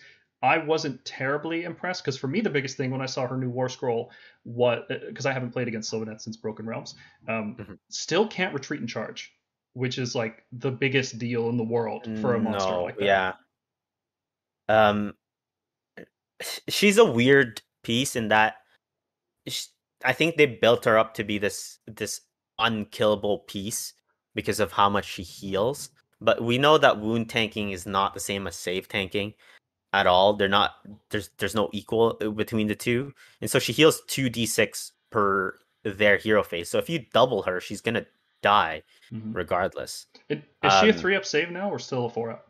She is a three up save. Okay. Uh, 16 wounds though. Yeah, um, 16, no mortal wound protection. No, no Um, mortal wound protection. No pluses to cast. Uh, Yeah. No pluses to unbind. Goddess of Life, Um, a literal god on the table field, cannot cast a spell. Um, so she is very expensive at 740 points, but she does have the ability to summon 200 points. So Mhm. think of her as a 500 ish uh, Yeah. point model. Whenever you see this, always just add a tree lord to the list, right? Which is like Yeah. tree lords are not scary at all. Like they're not. No. even- they're just Not at all. it- they're barely a body. Even like Sylvaneth are, Yeah. are in desperate need of a new book. Um, and maybe now that they finally nailed down how they want woods to work, we might get one. and uh and it kind of goes circles back to uh the first list we talked about anthony's list where it's a two drop so one drop shooting lists or one drop alpha armies like Ironjawz are able to just punch through Oh, this yeah. list quite quickly five tree revenants is not Mm-mm. very tanky Nope. and the thing is if you're able to take out Alarielle top then the top of one before she summons anything then you're seven 900 or 740 points ahead Yeah, It's uh, it, it's wild. Um, I, I feel for Sylvaneth right now. Yeah. Um, and uh yeah you can you can blow up the terrain now so yeah, I uh, was going to mention that any, any monster can just break terrain, right? Like Yeah. sh- the woods were such a big deal in second edition, um, relatively. Right, first edition they were Hmm. huge. Remember, like filling the whole table with woods. yeah So and you couldn't go anywhere it just does Mhm. mortals like each piece just does mortals in Well, I had the best time because I had a Knight Heraldor, but everybody else was miserable. Yeah. um, but which is an interesting note too because if you if we see a seraphon list here they could temple that that Mhm. woods yep, and they could blow up inside the the warsong revenant as well he's only seven wounds he does have a five up ward against mortals but that's easily still like twelve wounds. It's not that hard to kill. He's Yeah, five up save. He's not. He's not hard to kill. with Where's- comet's call yeah. plus temple plus Yeah. other things you could kill and that is a 300 point combo that you're relying 275 for the warsong revenant and 80 for the spell portal Mhm. And the rest of the list doesn't do that much damage, right? Like No. Drycha's okay, Alarielle's okay, but like we said, she's such a. There's so many weak things in this list that you can dump everything to kill Alarielle. Like you can overextend and kill her and still be fine because you're not really worried about anything in this list countercharging you.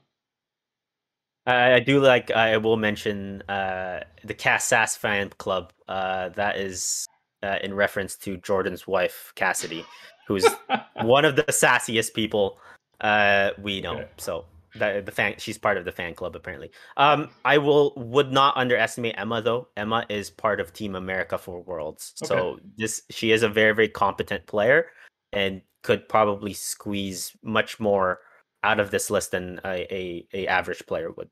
Okay. Well, I, I, like I said, I'm going to take it seriously, even though the name is throwing me off. It's like a double bluff, right? yeah. Uh, yeah. So, yeah, that's Cool. Emma. All right. Uh, looking forward to this. I'm glad we have Sylvaneth here. I was just we talked about this before we started the stream, but like we actually have almost every single faction in Age of Sigmar at this tournament, Yep. which is crazy. It's crazy. I've never yeah, seen that not something you see. Um, I'll kind of talk about uh, the the breakdown uh, of the factions kind of closer to the end and, Mhm. and kind of my thoughts on that. Yeah. Um, oddly enough, because you put these uh, these slides in alphabetical order. It's so funny to me that the next list that we're talking about is almost the Also- same as the also, list. That's you know okay. Next one. Let's just skip over. No, uh, we'll talk about what makes this one different, right? Because it's still got the Warsong Revenant with the same loadout. It's got a Yep. Lariel. It's got a Branch Wraith. The spell is different. This one's going one drop instead, right? Like it trimmed the fat. It went for a bigger block of Dryads, uh, two two units of Tree Revenants, and six Kurnoth Hunters. Which, again, even with a unit of six, they're still not a threat. Like this is Yeah. just. It's sad how this and they cost 225. Like I don't understand what they're thinking with Kurnoth Hunters. Like, why can't they Yeah. be a competent shooting unit? Like, Yep. It would fix two Sylvaneth. twenty five. They can't even Yeah. shoot through their own woods. Like it wouldn't be a big problem. Yeah, no, I, I don't think it's a big problem. Ridiculous. Um, the other thing I, I will say about Sylvaneth armies, and it's something that I that it's not apparent when you look at lists or look at the book, is they can save stack better than any other army out there. really? Even um, Stonehouse? Yeah, Ooh. so they can easily get plus three, plus four, depending on what pieces they have. Now, both these lists don't have a Tree Lord Ancient. The Tree Lord Ancient gives you plus one. The Spiteswarm Hive gives you plus one. Uh, Is the hive an aura or just pick a unit? I forget. uh, Aura. Aura. Okay. So it's an aura. That's yeah. cool. So you can get plus two from that. The Kurnoth hunters can root for another plus one. That's not dependent on uh roar. Oh, uh, they, because they eroded just- that, right? Used to be a reroll. It used to be a reroll, Mm. which is obviously better than plus one. Uh, and then if you put them in hunters, you can all out defense for plus one. So that's plus four there, almost automatic. Hmm Uh, on the Mystic Shield as well. Yeah. Yeah, and then if you take uh, Verdurous Harmony, like uh, Jeremy did here, you can bring back a Kurnoth hunter, not dependent on being in combat or any of that. hmm Um, the interesting here is he went for great bows, and like you've said, I'm not very scared of great bows. Size with minus two, two inch reach are much scarier. D3 damage. Um, and he doesn't have Spiteswarm Hive, so he's not safe stacking. So this list and Emma's list doesn't leverage the save stacking that's apparent in uh in Sylvaneth. The problem with save stacking in Sylvaneth is they're not a high wound army, so there's the Yep. low amount of mortal wounds that pretty much everyone can do are going to burn through you. Like 12 wound Tree Lord Ancient, okay, I can do 12 mortal wounds. Maybe Yeah. not directly mortals. Maybe I might finish it off with a couple dice yeah, rolls, half right? and half. Yeah, Um, like critical mass is important. So like 18 wounds is much harder to kill than than 14 or 12. And the the other thing is their base save is usually fours, Mm. except for Alarielle, who's a three. So you're relying on three up. So ones and twos, there's still a big failure point, Yeah. point even if you ignore all the rend in the world and Yeah. and all that. So Yeah, that is that is you know that matters if you if your save bonuses can exceed the rend, that matters. Uh, but it still sucks to like save on threes and against like zero rend attacks. Right? You're just like Yeah, dying to yep. zero rend attacks. You've got plus four to saves, and you're just dying to crossbows. Yep, just a terrible feeling. yeah, for sure. Uh, like I wouldn't see any problem if they were a three up save. Like Mhm. they're very very slow. They're super expensive pieces. Like just give them a role within the army. They they got to rethink what this army's supposed to be doing. Um, are they supposed to be like the army that makes trees everywhere and teleports around and charges out of that? Are they supposed to be like a castle army with dryads and then Kurnoths? Are they supposed to be uh, centered around Alariel like how Daughters of Khaine is centered around um, Yeah. Morathi? Morathi. There's just no clear direction on how Sylvaneth ought to be playing, and I hope they fix Yeah. that with the third edition book. Yeah. I, I think in the AOS two they were leaning towards what you were saying with with having mass amount of trees, but I think there was a little bit of a backlash. Sylvaneth is one of the most expensive armies to collect because of those trees, and it's a pain to paint. Mhm. Leaves They- if you're trying to glue individual leaves onto, onto and they the break trees. so easily. Yeah. Good lord. Yeah. Uh, Yeah. Hey, Levan, how you doing, buddy? Good to see you. We'll be talking about your list soon. Don't worry. he just wants us to talk about his list. soon, it's you know GL. It's not a big deal. Yeah. Um. Okay. So I'm I'm looking forward to another. There there's one more of these, and we'll we'll get to it. Um. So far, I'm liking this version a little bit more. I think the Dryads and bigger block of Kurnoths gives more options uh, in terms of objective zoning and damage output. Even right, like Mhm. Drycha's not not spectacular. Um, No. So it's lacking on the mobility because it doesn't have the hive, right? So we'll see how it plays out. Mhm. Uh, next up, we're going to look at Graeme Lottering. Graham. Graham. It's got to be Graham. Graham. Okay. Yeah. It's usually got an H in there when I say Graham, but uh, yeah, he's from the We Will Bury You team, who have a few members coming. Uh, he's playing Soulblight Gravelords Legion of Night. This is our first non-battle regiment. Are you excited? Yes. actual like enhancements and, and choices to talk about. Yep. Um, so he's got Warlord and Hunters, which is like if you're not running Battle Regiment or like some strange core battalion that only your faction has, you're probably running Warlord and Hunters. That's the most common combo. I'd For say. sure. Um, so he's running Mannfred, who's got that cool like I'm just gonna teleport out of combat, so you better shoot me or you're not touching me. Uh, he's Yep. got that going on. He's got a Vampire Lord on Zombie Dragon, who looks like a pretty beefy melee hammer. It doesn't look like super tanky from that loadout. He's got Swift Form, Shard of Night, uh, Fetid Miasma, and, and, the, and the pinions. So it looks more offense oriented. Yep. Uh, he's got a necromancer with fading vigor, and I can never remember what fading vigor does. I think So- it's it's it's a minus one to hit or minus one to wound. I'm not quite sure. All their all their things sound the same, which unfortunately just confuses the heck out of me. Uh, but Well- it, it's it's seeking to to uh, cast uh, Vanhel's most of the time. Most of the time, yeah. We'll, yeah, we'll go through each one of these enhancements and explain them because I don't want people to be like, oh, they're just reading off the list. Tell me what they're actually doing. We'll we'll do that. Uh, Sure. But so so then he's got on top of that uh, 20 wolves, three bats, uh, 40 zombies, five blood knights, and 20 graveguard. And it kind of looks like a like an eclectic mix of of random units from the battletome, but it's not. Um, each one of those units serves a particular role, right? Like Fellbats are really good for absorbing Unleash Hell. 40 Deadwalker Zombies are really good for recursion and mortal wounds. Graveguards just slap damage. They do so much damage. It's crazy.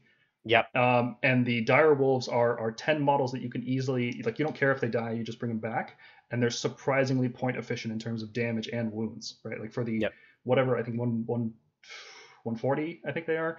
They're just good for their points, right? Like, Yeah. They don't they're not high impact, but they're they're efficient, especially like uh 20 wounds on a five up ward. No, Yep. six up ward usually. five up, six up, yeah, Five, five up save, saves. six up ward, yeah. Yeah, and then they're in those small cavalry bases, so you can stretch Mhm. them out quite easily. Um, so um, I, I do have now fading vigor is minus one attack, Okay. uh, melee weapons. Uh, so exactly like choking mist, uh, kind of Yeah. in my in my um, So eight, in my list. 18 inch range means you're not casting at turn one. It's more like once the enemy comes to me or starting turn two onwards, I'm going to debuff something. That's a very powerful effect. Minus one attack is really, really powerful. Um, Mhm. There's a lot of coupled units. with the bodies that they have, right? So it just puts the 40 dead walker zombies even much more tanky because yeah, trying to deal with 40 walker zombies, you want weight of attack. So if you just minus one attack, kill them, Yeah. then you're in a very very good spot. yeah. Um, I- the vampire on the loadout, like you were saying, is is going to be used. People use Maw Krushas. Um, Swift form is plus two to charge, and then amethyst and pinions gives you plus five to the move, and so that thing is just Yep. Flying. 19 inches to charge. Yeah. Yeah. That's it's it's doesn't necessarily have to alpha strike on its own, uh, but it can at any point in the game just hit the nos and just fly, right? Like that's Yeah. what that thing's there for. Because Yeah, the rest of this list is Yeah. crazy slow, right? Like Blood Knights and Yep. Fellbats have a little bit of mobility. Mannfred's mobility comes from retreating, teleporting out of combat, right? Like he's not that fast on his Yep. own. Um, so it looks good. Uh, are you familiar with Graham as a player? Have you played with him before? uh, I believe I've seen them around. I'm not quite sure. Uh, I've, I haven't personally played him, so I'm not quite sure Mhm. um, what his skill level is in terms of this list. But it, it's uh, put together pretty competently. Um, the list is. So. Yeah, there's the, I, one thing I like about the Soulblight Battle Tome is that each unit has its own niche, right? It's not like Yep. like there's some units you'd be like, well, when would I use this? Uh, like I can't think of a use for the Dynasty born guys, like the Vyrkos little werewolf men from Curse City. I can't Hmm. think of much use for them. But like in terms of the core units, not from Cor- Curse City, uh, like d- the fact that you can have dire wolves, fell bats, zombies, graveguard, and blood knights all in the same list, all serving a different function of what your list is trying to do Yep. is fantastic. Yep, for sure. Uh, he went with uh, prize sorcery as the grand strategy. He's got a, he's got three wizards. It makes sense. Mannfred cannot be killed by melee attacks, only by uh, stomps for some armies. All they can do is stomp Shooting. to death. Yeah. Shooting, yeah. Yeah. Um, so that makes sense. Price sorcery seems like a good one. Um, and yeah, it's not like you could have fit this in a battle regiment anyway, right? Like, do you really want to reinforce dire wolves? And you've got two commanders, right? You, you can't run uh, both of them as sub commanders. So Mannfred and Vampire, yeah. yeah, so it's it's really tough to fit this in a in a battle regiment. You'd have to cut one of those. Yeah, and- and so like uh like we talked about before, you just gotta get as many bonuses as you can on your list if you can't fit it in in in super low drop. And and Legion of the Night, uh, that's the one where you can put skeletons in reserve, right? And I believe Graveguard count for that, or do they not? Uh I believe so. I think I think it's uh plus one to their save if you're in your territory. Um so I'll take a look at it. Yeah. Plus one to your save uh in the first battle round period. So they have changed that. And uh, you can just place any unit on the side, and you can ambush them uh, from a battlefield edge. Oh, any um, okay. as opposed to yeah, as opposed to the grave sites, which uh, only require o- only are allowed um, summonable units. Mhm. Um, Yeah, so that's that's really good for for a very slow army like Soulblight typically is, uh, especially like there's a lot of slow infantry in this list. Being able to hold them in reserve is really good. Um, like tactically gives you options, which I, I like having options. You can put them on the Mhm. board if you need screens, or you can put them in reserve to threaten objectives and position. Maybe get lucky with some nine inch charges. Um, yeah, I, I like having options. So that's looks Yep. looks like a fun list to play against. Nothing unfair at all, which is what I love about Soul No. They always feel like an honest army. 155 wounds is pushing kind of the upper limit of of, of lists as well. Oh, just you wait. That is nothing. That's nothing compared to what we got coming up. Oh man, I think I know whose list is is we're talking about, but. Ooh, yeah, baby. we'll get to it. uh, coming up next, we have Jeremy. Is another name I'm going to get wrong.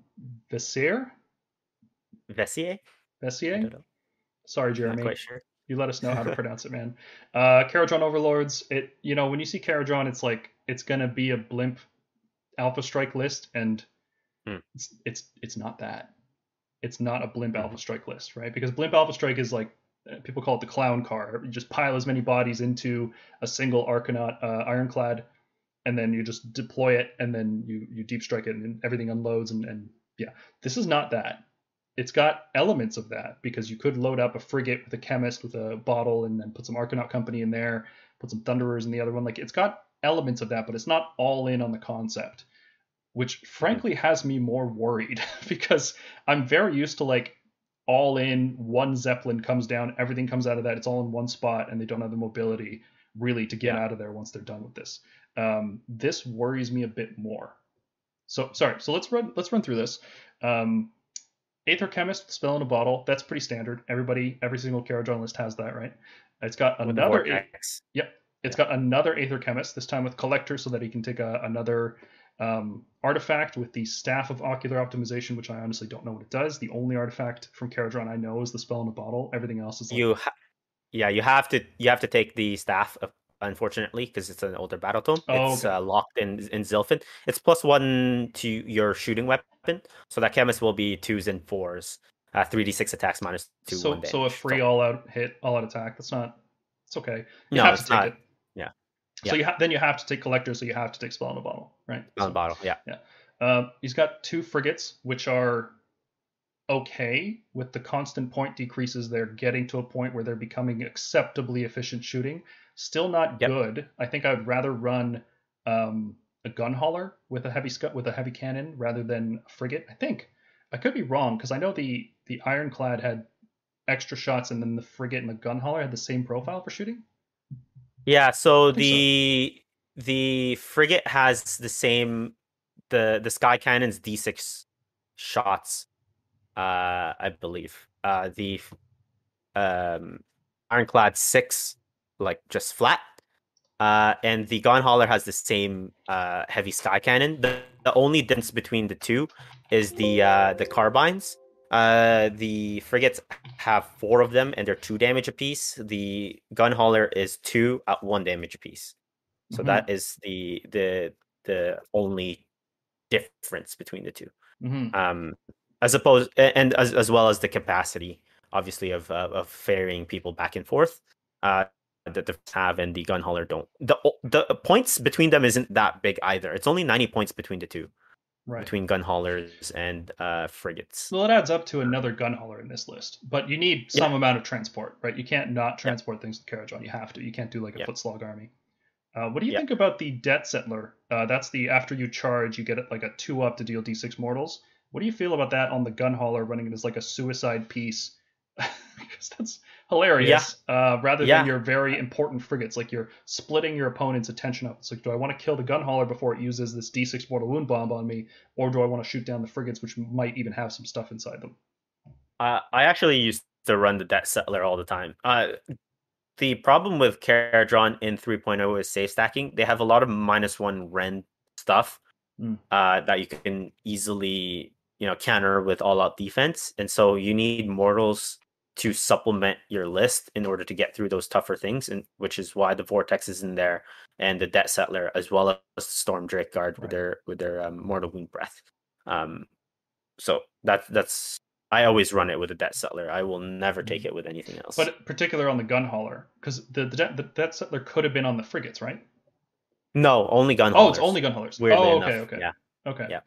That makes more sense. You can. I haven't Yeah. played Kharadron in a while. Sorry. Yeah, I, I I owned Army and I even haven't played it in a long time. Uh, but it's I think this list is pretty strong, and I think uh, there was an omission here. There is an Ironclad in the list. Did I miss it?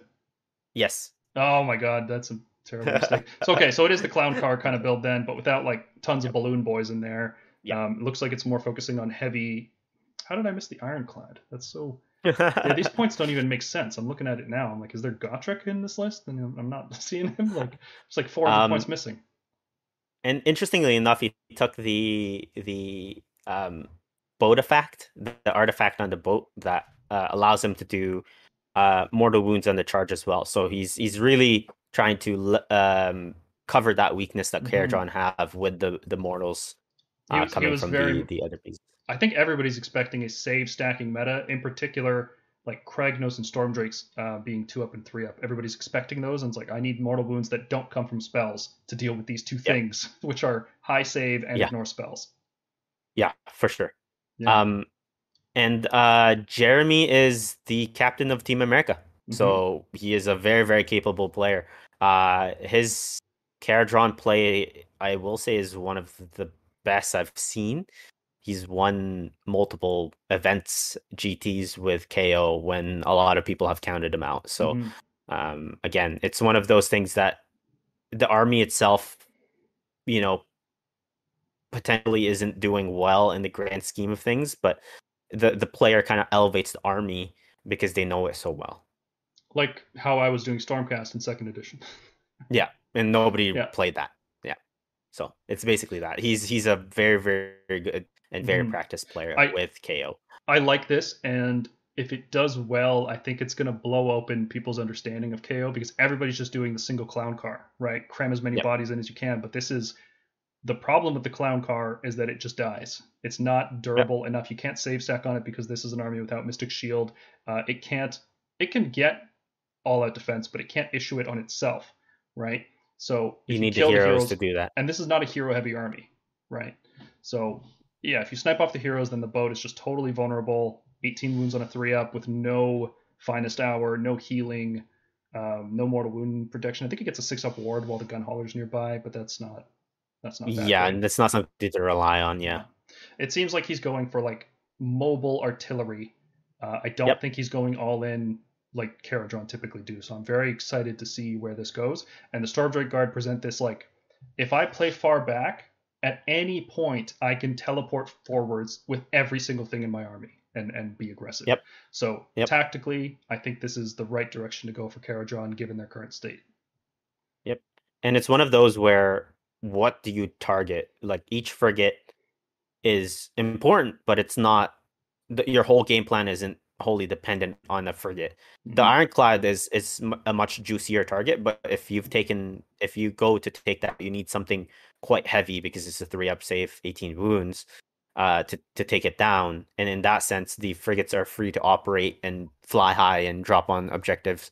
So he's gonna try to stretch you out as much as possible, flying high and and going to one side, and you know exploiting that flank. And then when you go to respond, he'll pick up his whole army and then go Mhm. to the other flank and then when you respond to that then again it's it's it's an army that requires a lot of understanding of the game and uh, understanding of threat ranges as well Yeah. My concern with this list, if I were to critique it, just and I haven't played against it, so I don't know how how valuable Mm. this concern is. It's not a high damage output list. It's got you know the ironclad doing six, the two frigates doing d6, gunhauler doing d6, and then whatever damage the stormdrakes do, which is not a lot. They have to spike high on the wound on the on the breath to to be an effective damage unit. Um, it's not a high damage list, and I don't see how he's going to churn through some of the lists that we have in this pack here. Um, yeah And- and you even- can fly around and drop all you want but if that space that you want to be on is already occupied Yes. by an enemy unit that's the problem with shooting, right? Is like shooting happens after movement. So if you Yeah. bl- even if you blow off the stuff on the objective, well, you're not on the objective still, yeah. right? So it's it's a problem. Um, I'm also curious why they took the war blades on the drakes, um, given that this army has enough Rend one stuff already. Like he's got the Rend two sky cannons. I figured more Rend two would have been better with the lances. So Hmm. we'll, we'll we'll see. Maybe that's a typo. Maybe I'm missing something. He might be using it more as a pinning unit, pin and then shoot over like behind it Mhm. to to try to grind you out that way, as opposed to The rest of the army doesn't support that though, right? Like those Yeah. strikes are going to die and give up points. I'm very interested to see what it does. I really, really want to see Kharadron evolve, um, and we might be waiting for a while for a battletome. Yeah. So it's how they use the Drake. Like everything else, like I, I understand how Jeremy is gonna be using each of the pieces, but the, the guard again, does he hold it back and use it as a counter attack piece? Does he throw them in and pin like again, like what you said previously, two guard isn't tanky enough to pin some of the high output units out there. So I'm interested to see how he deploys that. especially because two guard um, is two victory points. If your opponent does it correctly, they can just like like drawing blood, One. right? It's like kill Yeah. one, weaken the other one, and then just finish it off casually whenever you want. Yep. Um, Yep. One guard is not scary as a hammer, so you can leave it alive. Mhm. Yeah. So I'm very interested to see to see what Jeremy does with this. Mhm. Uh, next up, we have Jiwan playing Gloomspite Gitz, and he has 72 models and 145 wounds, and no battle regiment in sight. So let's break down because he's he's got four units. One of them is reinforced outside of a battalion, right? Just mad lad. Um, so let's break it down here. He's got a fungoid cave shaman with hand of gork. That's like every Gitz list needs Standard. the teleport, right? Uh, you've got a Dankhold Troggboss who's got arcane tome with ghost mist. I don't understand that pick at all. Like not even a little bit. Um, Madcap Shaman with Itchy Nuisance and Moonface Amulet. Itchy Nuisance, I believe, is the fight last spell. Correct. Yeah. And then he's got a And- Marshcrawla Sloggoth, which I'm not that familiar with Kruleboy, so I'm not sure what it's doing in this list necessarily. Yeah. Uh, then he's Yeah. got Uh, nine nine Rockgut Trogs, which are good. Yeah. Rockgut Trogs Yeah. are legit a good unit in, in any army. Minus two, three damage. Yep, and they whip rocks too. They're like, Yep. they're actually a good unit. Uh, and when you double reinforce them, it's it's enough wounds that your opponent has to dedicate serious resources into killing them. Like I Yep. don't, I think not even four fulminators is enough to kill nine rock guts on average. Like Rend two cuts through them, but they've got the ward and just tons of wounds, right? Five of Yep. Yeah. Um, and now, unfortunately, they can't unleash because their rock throwing ability is an ability. It's not a missile weapon. Um, Yeah. on the other hand, though, they can run and still do it. So there's pros and cons. Um, Yep. On top of that, he's got two units of fanatics, two uh, two units of shootas, six more Troggoths whipping more rocks at you, and then like your list, he's got the Ripper Snarl things in there. Uh, Yeah. and the Scuttle Tide, which is yeah. nobody, everybody Annoying. seems to forget the Scuttle Tide can just deploy anywhere on the table, pretty much. It's the most annoying piece. It's Mhm. endless spell. Uh, Just nickel and dimes you throughout the thing and just blocks movement and and that sort of thing. So he's he's got a mix, right? He's got a little bit of speed with the snarl fangs, not a lot, but he's also got a teleport. He's got um, good melee hammers, right? If those rock guts connect before they get wiped out, which is the the struggle with them, is that they're not fast and they're well, they're just not fast and they're not that durable. Yeah, they're just not fast. Yeah. Yeah. They're somewhat durable. The five up ward is good. Um, it increases their wounds pretty well from like four per model to six per model, but they're still just a five up save and they're just slow. Um, So if they can hit you first, and I think this is where having two big units of them is like your opponent could reliably kill one, but then that leaves the other one still up, which can connect. Especially if you screen, which a lot of times when people play uh, rock guts, they they're playing like thematically appropriate lists and they don't bring stuff like 20 shooters to screen for them Shootas.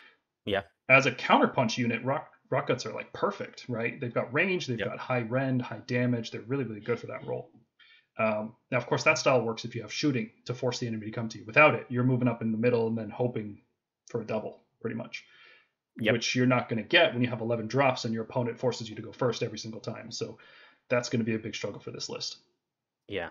It's interesting too because he basically has a double screen uh prior to you getting to the rock guts. So the Mhm. the loon smashers will be within the shooters, and so they'll deploy them outside during your your charge phase. You charge, they fight first, potentially kill whatever charged, they have that screen there. Uh, and then if you double them, you go into the the shooters, you know, leaving the rock rockets fairly safe behind them. Um, so it's interesting that you know, again, like you said, a lot of people who play trolls play a thematic list with all trolls, but you don't have the the screening potential that this list has. Mhm. The other thing, as well as the Marshcrawla Sloggoth, is actually such a good ally because it has a plus one to hit in an aura that's not limited by Kruleboyz. It just says allied units, Just friendly units. Plus one hit. friendly units. Yeah. Wow. That's and that's so those crazy rock good. guts are all two two up, and since you have two units, you can't buff them with all out attack each. So Mhm. Um, you can all out defense them so that they're four up save instead, and always have that plus one to hit. Mhm. Uh, Ghost Mist, I don't totally understand. I It should have been flaming Potentially- weapon, right? Or even levitate. I think what he's attempting to do is Ghost Mist his own Loon Shrine. And then Uh, but it's already so then- big you can't see through it anyway. and then so yeah, you know, if you deploy your rock guts inside, you Ghost Mist it, and because you still go through the the piece, I, I don't know. Maybe there's some sort of weird interaction with that. That's the only thing I can think of. I would never take Ghost Mist ever. I'm pretty So sure it's gonna be casting sure. Mystic Shield every turn. Yeah, I think gotta be. maybe that's just a troll choice, uh, thematically, uh, troll choice for him. Just needs a bridge. Um, yeah. Uh, it uh, Moonface Amulet is uh, choose something within six, and it's minus one to your save. Mhm. Um, so couple that with the minus two that the rock guts already have, you're looking at minus three uh, on something that that you know impacts the the Troggoths. So And- it, it's quite a punchy list. Doesn't the Madcap Shaman signature spell I think it also reduces save rolls, right? But it's short range.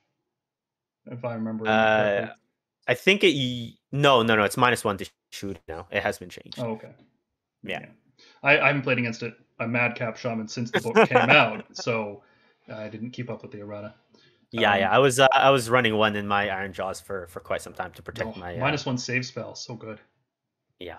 Back So, in Uh, so yeah, and then he can recur those rock guts half a unit. So the nine not the nine man unit becomes five, and then the six man unit becomes three. Mhm. Um, when you do end up destroying it, so it does have a little bit of recursion, and I think Noah's gonna put the shrine fairly close to the objective so that he can be secure in knowing that if you know you throw something into the rock guts, he can cover his his bases because when you recur a unit, it's outside of three, not outside of nine, like it usually is. Mhm. So interesting. Yeah, it is interesting. I, it's so hard to rely on terrain pieces though when when monsters can just smash them easily. And Kragnos exists, who does it passively, right? Yep. Very interesting because because I know this player is good. I've seen his results at other events, and I know he's a good player. Uh, and I've Yep. spoken with Mergonk, who's who's a co-host on the channel. Um, he is a good player, so I I want to give him the benefit of the doubt here. He's he's a wild man though. Uh, knowing Noah personally, he's a wild man, and so he does some crazy things. So Hmm. we'll, We'll see. see. We will see. I don't like any. I- I don't like any spell that relies or any list that relies on spells cause, unless you're Teclis, No. it's like it's unreliable. Or Seraphon, I'd give it Seraphon reliability on that. Um, but yeah, that's that's about it. Hmm. Interested to see how this performs because it's not the the Gavin list um, that he he won 5-0 with at his last event. Yep. It's a very different approach, so I, I'm very curious to see how it does. Mhm. And it doesn't have Kragnos. Gitz are doing well No. without Kragnos. Let's let. Ooh, it's a good time to be alive, right? Uh, next up here we have Jordan Duncan uh, from Season of War giving one final hurrah to the, the second edition, technically first edition, Idoneth Deepkin Battletome, uh, running Fuethan. Fouet, that's how you get it. I got it. Nailed it. Um, battle Regiment with Eidolon of the Storm using Cloud of Midnight, which is the once per battle this unit can't be shot. And then you combo that with the Idoneth ability to just not be shot unless you're the closest thing. But I think they eroded that right? Like, so if, if you stick the storm up front and use cloud, then you can shoot the next thing. Or am I wrong about that? correct. Yeah. Correct. Yeah. Or I think it was an FAQ, not an errata. But um, F- FAQ. yeah. Then he's got uh, Tidecaster, which as your general can reverse the tides, which is really good with Fuethan because then they can high tide fight you first on turn two. Uh, it's got Born from Agony, which is I think just a wound bonus. Steed of Tides is the hero teleport spell. I've been looking at the Correct. new. I've been looking at the new Idoneth book, so I'm just trying to remember everything from the second edition. one. yeah. the Soulscryer is the deep strike guy. He uh, he gets two units in reserve with him that can pop out on a table edge, and then he gives those units plus three to charge the turn they come out. So they're on a six inch rerollable charge because in the second edition Battletome, a guard still had rerollable charges. Um, and then he's got a little bit of a shooting castle setup going on here on top of that. So he's got 40 Reavers, 10 Thralls, and a Leviathan with reverberating Carapace. And I think that was the Broken Realms update. That was the increased range on the drums. Correct. Yeah. Yeah. Okay. Nailed it. Uh, and then he's running hold the line because it's not. What else are you gonna run, right? Like, Yeah. Uh, potentially you could run prize sorcery, but that this is a rough choice. That's a really rough choice Yeah. because Reavers and Thralls are not hard to kill. no. And No. uh, when, at this event, you know, there's going to be a lot of players trying to go 5-0 or 4-1 at least, and the Mm-hmm. tiebreaker grand strategy is actually going to really matter. So the the hold the line, I wonder. Um, maybe I'll just ask him how much how much thought went into that because I was torn on the grand strategy personally. I couldn't figure out which one I wanted.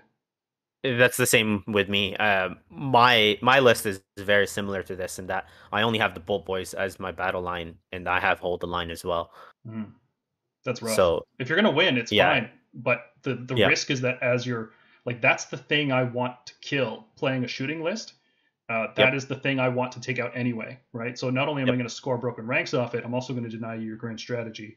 Um, and even if you win the game, you're going to come away come away from it without a grand strategy, which is really yeah, not- not that's ideal. that's that's where uh, that's where kind of I struggled as well. Um, it's it's difficult in that like if you take predator's domain like some of the other players were doing it's like when you win you you guarantee it but when you lose you might not it might be the same thing where you might Yeah. not be able to to to guarantee that you get it None, So- none of the grand strategies are particularly appealing. It all feels like if somebody just wants to be a jerk and a poor sport, they can ruin it for you. Um, very much so and they don't Um, even matter some armies some armies can just do it though Oh yeah, like have you seen lumineth with one? sorcery Yeah. yeah Fyreslayers the have invocation Yeah.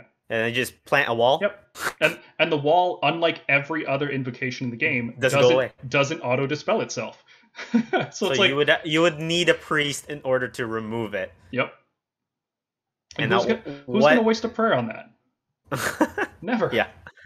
yeah just to deny you a grand strategy no it, it's more of a like that's that's a move to to spite your opponent like it doesn't it's not a game plan to win you a game uh if It's you try spite, to unbind yeah it's out of spite yeah Uh, so so back to Jordan's list. Um, I'm actually really glad he's bringing Idoneth because I I most of the games I've had against Jordan were against his Idoneth, and they're always the best matchups because he's he really understands this this army and every single piece in it, how to get the most out of every single unit, positioning them to block my shooting.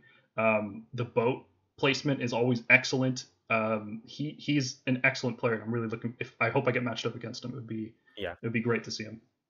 and the the output of this army uh is insane in shooting Yeah, Reaver, Reavers are what like two, hit yeah, two shots apiece at 18 inch range so 40 inch or 40 shots at 18 inch inches uh, minus one one damage uh, plus one from the leviathan so there'll be twos to hit uh, rerolling one on flood tide uh, so if he flips the tide it'll be round one he gets to reroll hit rolls of one Yep. so two's rerolling once and then uh, twos to wound uh, because of the eidolon of the storm, storm uh, Yeah, now Yeah. all of that's going away in third edition. Like, correct All the correct. rerolls, all the bonuses to wound on shooting, that's all gone in the next book. So Yeah. this is like Yeah. this list is going to get weaker in a week. Actually, the day of the event, the day of the event, this book, this list is just nerfed dramatically. Yeah. Um, but because list submission was previous, I I was surprised that he took this list. Jordan, you know, has been playing Stormcast for for a little bit with with kind of great success as well. So I, I think this list is going to struggle with other melee armies. Um, the game is really fast right now, and I don't know how it's going to deal with very aggressive melee armies, right? Or or things Yeah. that can just deploy out of your shooting range. Um, you're you're relying on the Echelon Guard, I think, to to screen, and three Echelon Guard is not a huge footprint. no, it's not. Even if you put them like you know long ways, it's still like six of them is not that much against like translocating stormcast or even just any kind of deep strike shooting, which there's a lot of, and there's going to be more of. Um, there's two Daughters of Khaine lists, two stormcast lists that rely on it. Um, it's it's rough to get the surface area and the coverage you need. Uh, I, I, feel yep. like the Reavers are going to be exposed at some point, or he's going to have to deploy really far back, or even put yep. the Reavers in reserve. In which case, you can you know screen them out because they have to come out on the flank, right? So you can just put screens really far out, and then that's it. That's all they're doing. They come out, they shoot, and they die. Yep. But we'll see. How, we'll see how he handles it. I know he's a great player, and I think he's going to do really well with it. Yeah, that that's the thing about this tournament. It's you know 36 players, but I would say a majority of the players are top end uh, tournament players, people who've yeah. who've had great success uh, previously, you know, GT winners and that sort of thing. So it's going to be a very very competitive. The lists might not look the most optimized at, at times, uh, but again, the players kind of sometimes elevate the list far beyond what uh, what it looks like. Yeah, for sure. Plus, we've only seen like four stormdrakes. Is this even a competitive event? Like, what is this? yeah, for sure. Uh, next up here, Kevin Wardrop from Knights of Pyre coming with a host Arcanum list uh, using.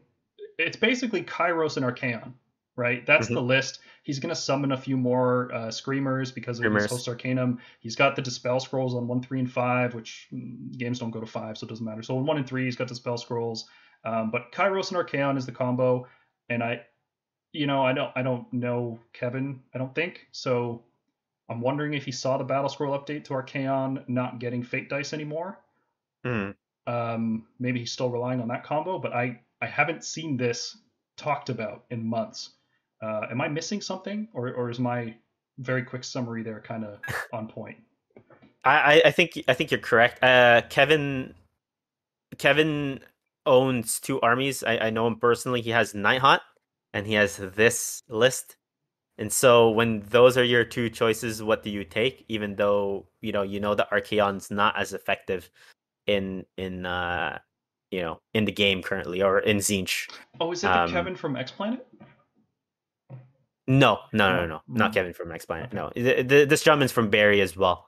Um, uh, the interesting thing I you know barring you know Archaon, Archaon's still a house in of himself, but mm-hmm. not having Fate dice really really hurts him. No guaranteed charges, no guaranteed um, uh, Kingslayer, uh, Slayer of Kings. Um, he doesn't have a spell portal. Whoa, yeah, I, I wrote Emerald Life Swarm. There's no spell portal. No, I, I, just double checked his list. No, he does not have spell portal. Okay, so Kairos just dies and doesn't do anything, right? Like so, everything he's operating on is 18 inches. So once you're outside of that 18 inch um, area, I think you're pretty safe against this list. Kairos with obviously uh, the uh, Infernal Gateway or Gift of Change to to do the six more wounds does so much, and then he knows everybody spells near him, so the Thaumaturge uh, has a d6 damage spell as well. Mm-hmm. So Kairos is doing six plus d6 every turn, but again, without a spell portal, it's only yeah. 18 inches. It's like a shotgun and, blast, right? Yeah, and Archaon not having uh, access to Infusion Arcanum which is plus one to hit and plus one to wound, is going to be yeah. not as effective as he was. We'll, no. we'll say it. It's got some annoying things, right? Like I don't think this is like an impossible list to win with. It's just not meta right now. Like it's not not, not what it was before. Yeah, yeah. previous to the battle, battle scroll, especially battle scroll spell, list. spell portal. Yeah, yeah. You know the problem with Tzeentch right now is that Legion of the First Prince is just the same thing but better, right? Yep. Just better at the same thing, which is really sad. Yeah, summoning uh half your charge. The ward. You get to the use uh, Bloodslick Ground, which is like the worst ability ever designed. yeah, yeah, yeah. I hate that thing. I don't even want to start arguing about rules, man. It's the worst. like, is it a pulse? Is it an aura? Who knows? Nobody knows. Yeah. Um, Nobody knows. So we're looking at drops here. This is actually the first list that hasn't been like one, two, or like nine. This is yep. the middle ground here. We're seeing six, and that's strictly because when you're running Kairos and Archaon, you can't do Battle Regiment, so you might as well do Hunters of the Heartland. And with only three units in the list, you don't have any troops left to do a Warlord or anything. So, for sure, it's out of necessity. Uh, it feels. I mean, you only have one hero, so what, what do you need extra enhancements for, right? Maybe spells. Uh, yeah, because both of them are are unique, so they can't even take anything extra. Mm-hmm. Hmm. Uh, Levan saying, pretty sure his New Year's resolution was not using Archaon in 2022. And he's like, hmm. He's waiting for that Nighthaunt battle tome. I know for a fact. It's So. gonna be good. Deep strike shooting is coming back in a big, big way. I hope. I hope. All right, We'll see, Levan. we'll. Here we go. Here we go. Levan, uh, Oh, Russian name from Bulldog Hammer. Sold 206 wounds. 206 wounds with 144 models. 11 drops. He's. I'm so glad I know he's not a slow player, so I know that this isn't going to be an issue for me. Because if I Yep. saw this with anybody else, I'd be like, "Come on, man, what are you doing?" To me? Yeah.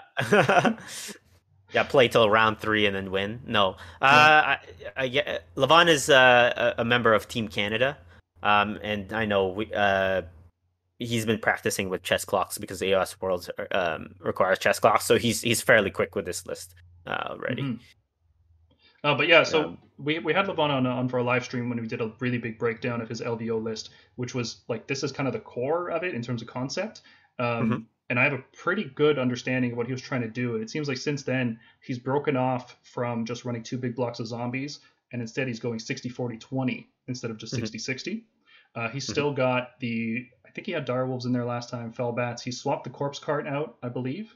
Can correct me if, Yeah. if I'm wrong here, Levan. But Yeah, I'm pretty sure. I He has a plus one to cast uh, Unholy Lodestone ins- instead of the Mhm. Balefire Brazier, which was minus one to wound. Uh, the Corpse Cart, I think, is only five or six wounds with a six up save, so you couldn't reliably protect it near your, your zombies. And it's such a short aura that the plus one to, to your casting means that, you know, it's just much more reliable. hmm Yeah, it's so he's dropped the big gargant, which was like the big spicy piece that I really liked from his LVO list. But I understand why he did it because the gargant without the extra bodies on an objective is not a big presence, right? Mhm. and and what you get from trading it out is it looks like he's gotten Belladamma, uh, Blood Knights, and I think that's actually where the direwolves come in. I think they weren't in his previous list. So he's got more screening, more bodies. He's controlling more of the fight, um, which is what he was trying to do originally. And the Gargant didn't play into it as well as this would have. So this looks like a refined version of the LVO list, and that LVO list was was good. Um, Mhm. Yeah. He needs a reliable necromancer spell. Yeah, that makes sense. The lodestone. Yep. Yeah. Yep. Um, so you've still got Gorslav, necromancer, who's got an arcane tome, so he's casting two spells a turn. Uh, overwhelming dread. Let's look that one up real quick because all the spells sound Yeah. exactly the same, right? Yeah, like we were saying.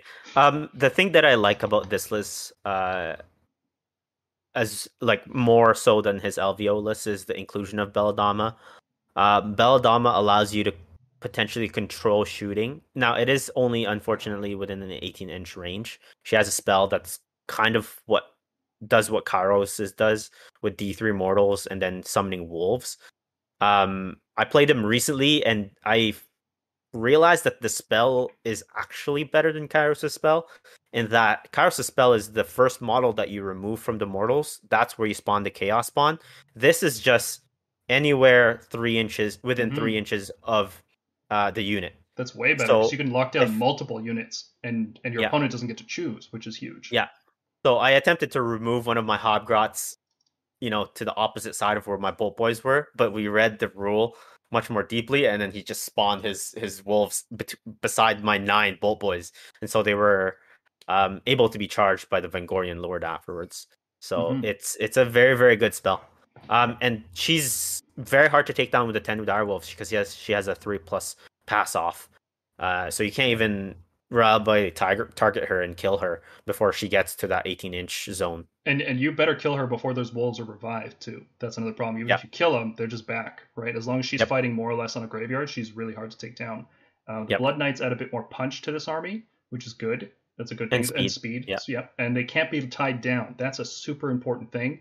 Is that um, a big problem Soulblight have is not a lot of mobility, and not just like speed, but like when I when I say mobility as opposed to just going far, I mean like redeployment, right? Like getting like I'm stuck in here because this is where my opponent wants me. Now I can go somewhere else, right? Like translocation's huge for that. Um, retreat and charge is huge for that. A lot of these are these are the abilities that win games. Um, because AOS is won by movement. So having the Blood Knights not being able to tie them down gives him that element in his list, and I think that's really useful. Mhm. Ghost Mist again. What the what? We're missing something here. Ghost Mist meta? Like what? yeah. Um, yeah, so he's still got the Vengorian Lord, which did really well for him. He's not using the same artifact he had last time. Let's look up some of these enhancements because I don't play Soulblight and I want to know Yeah. what, what is going on. So he's he's moved onto Vyrkos Dynasty, which allows the vampires in his army to reroll their casting roll. Mhm. He he had Um, that last time too, I believe. Oh, okay, Yeah, Vyrkos is uh, the is the the werewolf guys, right? Correct, correct. Yeah, yeah, he had that last time. Uh, and then Pinions obviously makes that Vengorian Lord vroom vroom across the the field.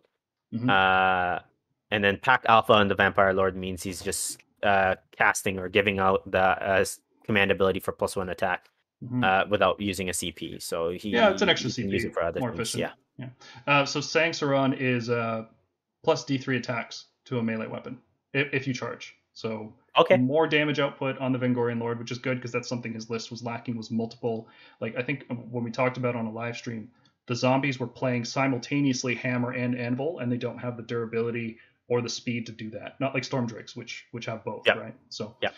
um, yeah, they can be brought back, but then it's nine inches away, and you're and you're hoping for for hail mary charges. yeah. So Yep. this is a refined list. Uh, Levan, you mad lad, I'm looking forward to to seeing you there and playing against this. Two hundred and six wounds. Like Still not the don't- highest. Is it not? It's not. It's not the highest wound count in this list. Oh, There's no. one that beats it, I think. I'm excited to show it. I've never seen a list like this, and I'm I know who did it, and I'm gonna high five him when I see him. I'm kind of scared. yeah, so this is why I'm really glad I did not go heavy on anti-elite shooting, and I brought in Mm. uh, a little bit of anti-horde shooting just for stuff like this. Because for some Mhm. reason, Canadians have figured out, like, we're done with the elite meta. We're moving on. We're past it, right? We're going Yeah. into horde meta, baby.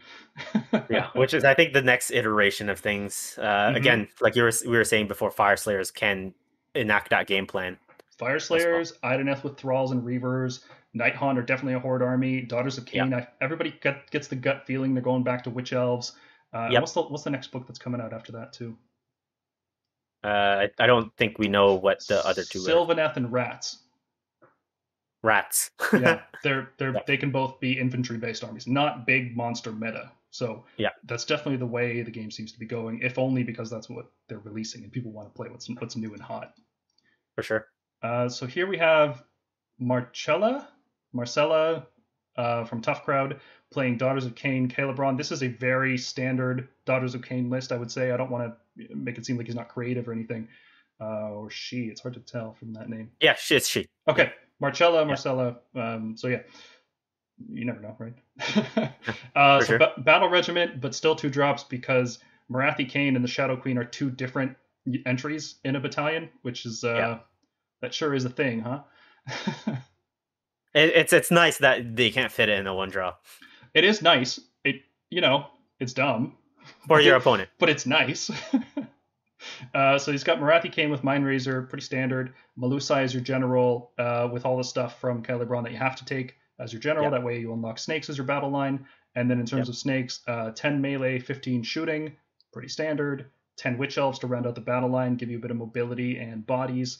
And then two squads of life takers for, again, mobility and, and bodies. Um, Yep. And that's the list. And what this list does is it uses a command ability, not a spell, not a once per battle artifact. Uh, it uses a command ability to teleport Bloodstalkers in range in the movement phase. And then once they're in position, they're double tapping you in the hero phase and the shooting phase. Doing they're basically shoot like judicators, uh, where it's two shots apiece, hit rolls of six do one mortal wound. Yep. It's not even like the scariest shooting damage output, but the fact that it's like twice, it's really good against elites, not so good against 200 wounds of zombies that revive. and it's right? consistent too it's just Yeah. like lockstep it just happens every single time Can't and you have to somehow get to them. Mhm. at a certain point And- and because- the yeah. And because they're Khailebron, they're minus one to be hit by other shooting. So this is like a, a shooting list that is anti-shooting at the same time, which is quite quite interesting. Um, the sure. minus one hit's not as useful as it used to be because all-out attack exists and everybody could use it. Um, Mm-hmm. But what this list does is it, it'll just teleport in range to shoot the other shooting and then shoot them first. Right? It's it's like Stormcast uh, before they got the Battletome. Daughters of Khaine kind of just took their place as the teleport shooting army because there was like, oh well, you guys aren't doing it. I guess we will. Right? Somebody's got to do it. Um, Yeah. But now, as the meta evolves, it's like Stormcast just do this better, right? And Morathi people know how to kill Morathi at the competitive scene. She's a really good like pub stomper. She'll show up and people don't know how to deal with her. She'll take three wounds a around when is people should be doing it per turn to kill her reliably Yeah. at the bottom of two.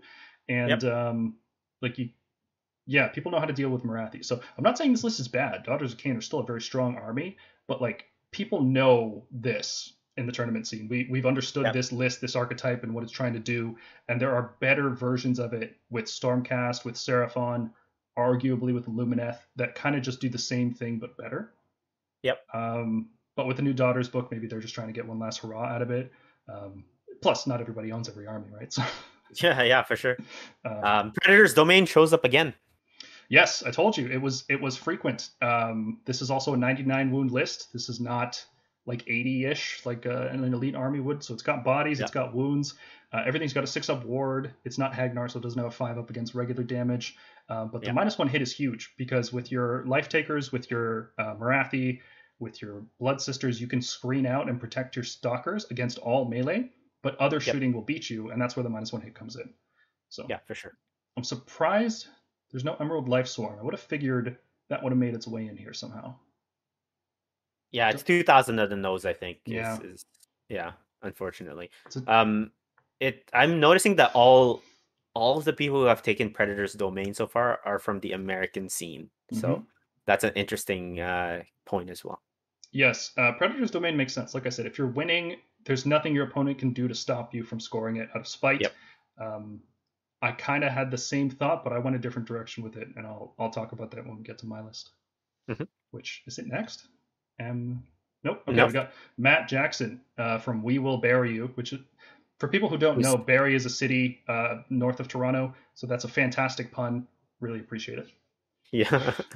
Uh, so this is our first Cities of Sigmar list, and it's uh, it's not the Living City, and it's No. not running a whole bunch of Stormcast units. It's an actual Cities of Sigmar army. Um, Yes. And, and I would say if you're not running Stormcast, Tempest Eye is the best. I would agree. Yeah. I would agree. Yeah. So it's it's running also not a one drop. It's going for as much value as possible. It's going for a more controlling kind of play style, uh, making sure your opponent can't just neutralize you with roars and stomps and things of that nature.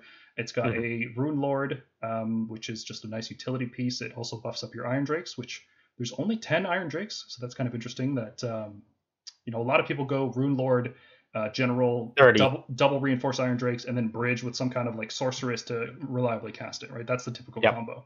Uh, Yep. Chose not to do that, so it's interesting that the Rune Lord exists. I think it's to fill out the Warlord Battalion. I think that's what it's for. And plus two to your dispels as well, so Mhm. it's cheap, good dispelling piece. Yeah. Yep, yep, it's nice. Um, I think he forgot to teach it a universal prayer because it could learn curse or something of that nature. I Mhm. don't think I saw it in the list, so maybe that's uh, just an omission. Heal, maybe. Yeah. Or the command point one, even. Yeah. Uh, guidance. Yeah. Yeah. Uh, it's got a free guild general on Griffin who's running Swift of the Wind, Vial of Manticore Venom. That's that's an artifact nobody knows what it is, but it's universal and it adds one to wound rolls. Um, Yep. It's okay. It's okay, right? Something wrong with it.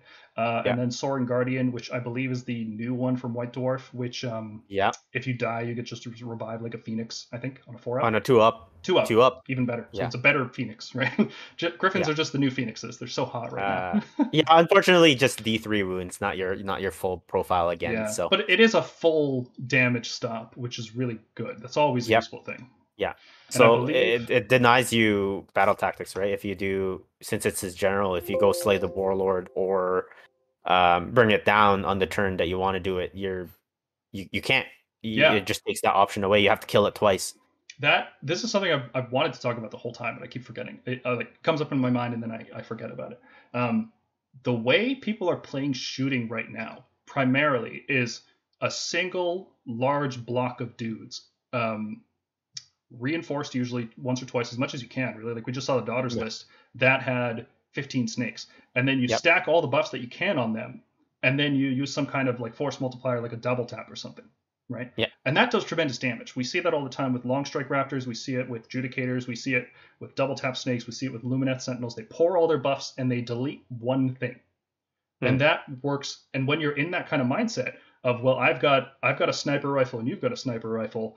Whoever shoots first wins, right? And that's why Stormcast Mhm. win every single time in that scenario because we have scions. Um, Yeah. However, the problem with that approach is it's AOS is a dice game, right? With a double turn mechanic. So like you can Yep. never really truly do that properly. Um, Yep. and, and I think where we're going to move to is kind of like what we're seeing with people in screens is that instead of having one large unit where you pour all your buffs into it, you disperse that power across multiple units. Because if your opponent has to dedicate all of their shooting to kill, you know, one of your guys or one of your units, shooting units, well, you still have three left. Whereas if they were Yep. all in a single clump, all of that damage, all that overkill uh, is now effective, right? And Hmm. I, I think we're going to move to a more MSU style as third edition evolves naturally. Hmm. There's still going to be a Which- place for, for that, but it, I think it's I think it's going to shift away. Yeah, the interesting counterpoint to that is if you do go MSU, um, you start to hit the the ceiling of battle regimen, hmm and so uh, like there's there's pros and cons to either way or either um, approach. hmm And that's and I think that's um, given how strong Hunters of the Heartland is, I think we're going Yeah. to see a, a move away from battle regiment as well. Yeah. Because. Hopefully, Yeah. Now suddenly, if you're if you're Alpha Strike, like especially if you're shooting, if you run Battle Regiment, you force your opponent to go first. It's like, oh, I've just I've just told him to unleash on me, right? Like that's not great. Yeah. Uh, Yeah. So you're gonna want to go first. But if you're just charging and killing a bunch of useless screens, that's not very good either, right? So No. the MSU. This edition heavily favors MSU with the increased point cost, For sure. very much. Um, but it's we're still stuck in that like second edition grind set of mindset. Yeah, of everything has star, to Death Star, Death Star. Yes, yeah, it has to be like that because big number dice go burr. It's fun, but it's not. yeah. It's not tactically efficient. Um, No. So back to the back to the list. Uh, he's got a battle mage with wild form because he's in Ghur, so he learns that, which Yeah. is a, a, common staple in Stormcast lists. We see it all the time, but I'll explain it for people who don't know. Uh, wild form is you pick a friendly unit, not keyword locked, and give it plus two to run rolls and plus two to charge rolls. So in an Mhm. army like Tempest Eye, which is able to run and shoot, um, and there's a lot of units in here that run and charge as well, it's a huge mobility boost. Mhm. And then it's got Strike of Eagles, which I honestly forget what it does because everybody just Uh, uses Aura of Glory. Thirty inches. Uh, roll six dice each. Four up is a mortal wound. So a thirty inch, averagely three mortal wound. Can spike uh, high. That's that's long yeah. range, which is good. A little Yeah. bit of. It's probably just going to cast Mystic Shield and, and Wild Form. Wild form, yeah. And then when everything has kind of gone out outside your buffing ranges, then you start to use Strike of Eagles just to Mhm. ping ping wounds off of, of things. And if you if you combo with the Hurricanum, you could potentially like nuke something down from long range. So I like that tactical flexibility there. That's good to have. Yeah. Uh, in Hunters of the Heartland, it's got uh, two units of Demigryph Knights, which are the melee hammers. Yeah. Not really, but you know, uh, what are you going to do? As much as the the book has, yeah. And then 10 Irondrakes, which I find very interesting. Um, I guess because you got the Rune Lord, you might as well bring some shooting to tear down a screen, but there's no delivery mechanism for them, so they're well, you know what? Tempest Eye run and shoot with a plus three move from from the Yeah. It's probably enough distance, right? Uh, and good against monsters as well, right? They'll Yeah. they'll have the special weapon for d6 damage. The problem with Irondrakes is they they have to remain stationary to do their bonus damage, so it's Yeah. not ideal. Maybe more No. Pistoliers would have been better. Yeah. Anyway, uh, then there's the real melee hammer in the list, Gotrek. Gotrek is just chilling here in a Vanguard battalion. He could have. Actually, I don't think that's right because Gotrek's not a leader. So he's. I don't No. think he's valid for for a Vanguard battalion. He could fit in Hunters of the Heartland, but he can't fit in Vanguard. But I think what he wants out of Vanguard is to get a free run six on Gotrek, but he can't. Yep. Right? He's not a leader. So I think that's a. I think that's a bit of a mistake. And Air, yeah. It, it's it's weird in that he's a hero but not a leader. yeah, Fyreslayer's got that going on too with uh, Yeah, the Rune yep. Sons. I think that's kind of uh, this is kind of the exception. Yeah, I think if, Uh, maybe I'll contact the TO and say like, hey, maybe he wants to put Gotrek in Hunters. That might make it worse Yeah. for me, but Yeah. it's you know good sportsmanship and all that. yeah, for sure. Uh, Celestial Hurricanum, of course, rounding it out. Um, it's got a Searstone amulet, which I don't remember. If I don't remember it, odds are it's not that important. Yeah, I think it's I think it's a four up CP. Yeah, four up I CP believe. At the Yeah. your hero phase. That's it. Yeah, Okay. and then the Aura of Glory, obviously plus one to attack. insane, Ah. insane ability. Um, one of the best reasons to play Cities of Sigmar is Aura of Glory. Yep. fantastic. And then Currently thinking about it. Do it, man. Uh, Living City is going to get nerfed, I hope. So Yeah. Tempest Eye is still going to be hot. Yep. Um, for he's got Prize Sorcery as his as his as his thing here, which Oh, is interesting because he's just got a Battle Mage and a Hurricanum. There, n- yeah, Yeah, Battle Mage and Hurricanum, yeah. This is Ooh, tough. yeah, no. Yeah, those two pieces aren't very tanky. No. Yeah. I would have perhaps gone for Beastmaster um, or Predator's Domain, like we were chatting about before. I think I would have Um, gone for Predator's Domain here. Uh, Beastmaster's too risky because you only have the one monster. Yeah, Hold the line is Yeah, too yeah. risky because nothing is reinforced or durable, or there's no recursion. Right, you can't revive Yeah. anything here. Um, there's no good choice, unfortunately. Yeah. Yeah. Again, struggle uh, in terms of 10 drops too. Mm-hmm. Yep. So it's not choosing first, um, but it's interesting. I, I like this list. Um, looking forward to meeting Matt Jackson. Mm-hmm.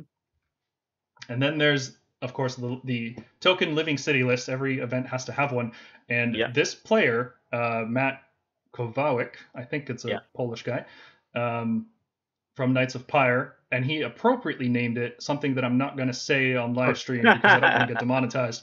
But Yeah. it, it he understands exactly what he's doing. Um, Yeah. So let me break down this list for people who aren't familiar with Living City. There's Mhm. um, two main things going on here. The first one is you can leave units in reserve and then deploy them on a flank, wholly within six inches, uh, anywhere on the side of the table, which is cool. It's already a good enough ability. Uh, but then there's another one. Uh, after you shoot with a unit, you can spend a command point, and that unit can then make a normal move immediately. So the combo here is you put uh, fulminators three inches away, or 12, sorry, nine inches away from an enemy. They use their 12 inch breath attack, and then they make a 10 inch move, which means then they're three inches away from an enemy for a charge.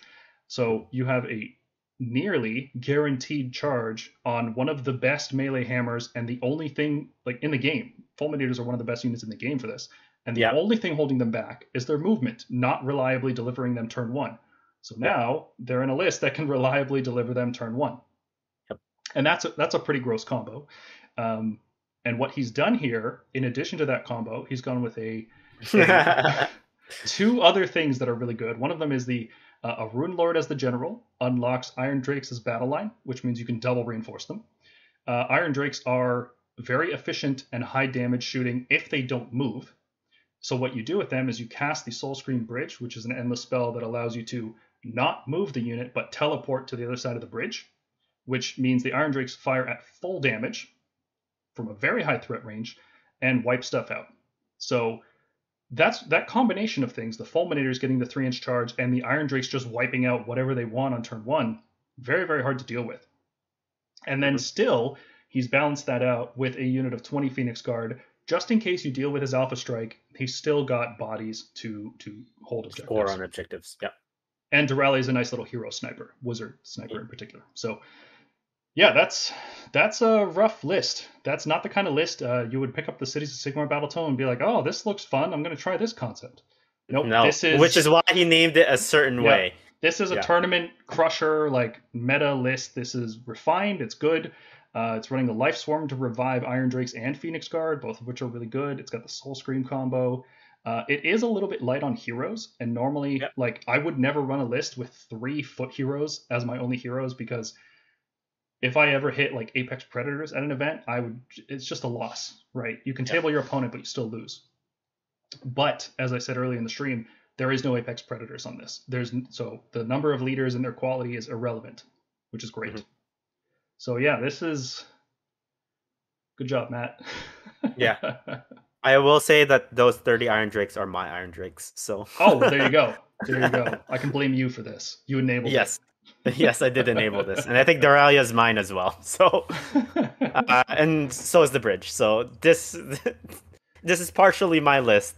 Um, but Matt is uh, piloting it. Um, yeah. And it's 109 wounds, so it's not a super elite army. no. And those 30 Irondrakes are are tough to deal with. They have plus one to save against shooting. They're so they're a three up save against shooting. Uh, yeah. So and you know four up save is not something to scoff at. At 30, 30 bodies with a life swarm to back it up. hmm Now, the, the, the problem with this list is that if you are a competent player and you know how to properly deal with the fulminators and understand the exact threat range of the Irondrakes and Bridge, you can just like they can't commit the fulminators until the Irondrakes are in range. So if you have long range shooting, which is quite common, I would say, even even bolt Yep. boys would would suffice. Um, you kind of force them into a position of like, you know, who blinks first, right? And and Correct. the Yep. first person to double, you kind of it's such a it's such a tough matchup uh, from the living city perspective. Um, it's hard to get into the details of it. It's, Yeah, it's, it- it's hard to it- play against other shooting armies. Like it's hard it's hard to play against other castles, is what I'm trying to say. Um, Yep. es- especially if they because the these fulminators aren't getting buffs, right? They they don't they don't they wound on threes. Um, you can do all kinds of things reactively, like all out defense and preemptively, because he's going to force you to go first and hope for the double. So you can Yep. stack up defenses. There is. It's not like this is just going to win every single game. This is a strong No. list, but it's not an overpowered list. Well, might be overpowered. the But- the moment that you bring in the fulminators is i think will either win you the game or lose you the game Mhm. if again like you were saying it's it's a game of chicken if if if you deploy them too early don't eliminate the screen and all they can kill is something that you that, that doesn't accomplish uh your game plan then they will Yeah. lose because anything on the back end will will will eliminate four unsupported fulminators yeah. So uh, and then you have Irondrakes left, which you know will kill anything that gets within range, but that's 16 inches is, is something that you can you can play Mhm. around. Yeah. Um, the downside of going battle regiment here, and I understand why he did it because he wants to force the opponent to go first, um, because basically just on a double you win most of the time. Yeah. Now the downside of the battle regiment is your opponent will know exactly where your irondrakes are going to go. Yep. And once they know that, they know the exact threat range of the irondrakes, the bridge, the other side of the bridge, and then six inches. Yeah. And once they have that, you've lost the game of chicken because they can just put everything outside of that range. If you deploy centrally, they just go in a corner, in one of the corners, right? Because they're not a high range unit at 16 inch shooting, right? Um, Mhm. That's how you beat this list is to have shooting. Oh, yeah. I don't know how melee lists beat this. I think um, like mass wound lists are probably going to be okay, especially Levan's Deadwalkers. Like fulminators kill them, and then who cares? You just bring them back. Like it's not a Yeah. big deal. That's a very favorable matchup, I'd say. If it depends on the Mhm. scenario and the battle plan and everything. Damn Yeah. Polacks, what are you gonna do? Uh, Uh, so next up here, we've got one from Michael Grove playing uh, Thunder Lizard Seraphon, uh, which is near and dear to my heart. I'm still, I still consider myself a Seraphon player despite years of Stormcast now. Uh, Yep. Running double battle regiment, which this is, this is what you see with Seraphon, and it's like the big weakness of Seraphon is they can't ever get everything they want in one One. drop list. Yeah. Yeah. Um, so double battle regiment. He's got Engine of the Gods, Star Master, very typical loadouts, um, and then 40 skinks and a Bastiladon in one battle regiment. So all of that deploys at the same time. And then in the second battle regiment, he's got the Stegodon Skink Chief with the Primor Beast and Beastmaster. Primor Beast gives the mount more attacks, and then Beastmaster gives run and charge, I believe, um, or run and shoot. once per game. Once yeah. per game, which is huge Yeah. because you can run six and, and still activate that. Uh, with a Skink Priest, a Skink Star Priest, 20 more Skinks, and then a Bastiladon with like the bad version of the Bastiladon, which is like barely Super cheap though at 170 Yeah. 65 points. it fits in the list, right? Yeah. Um, Yep.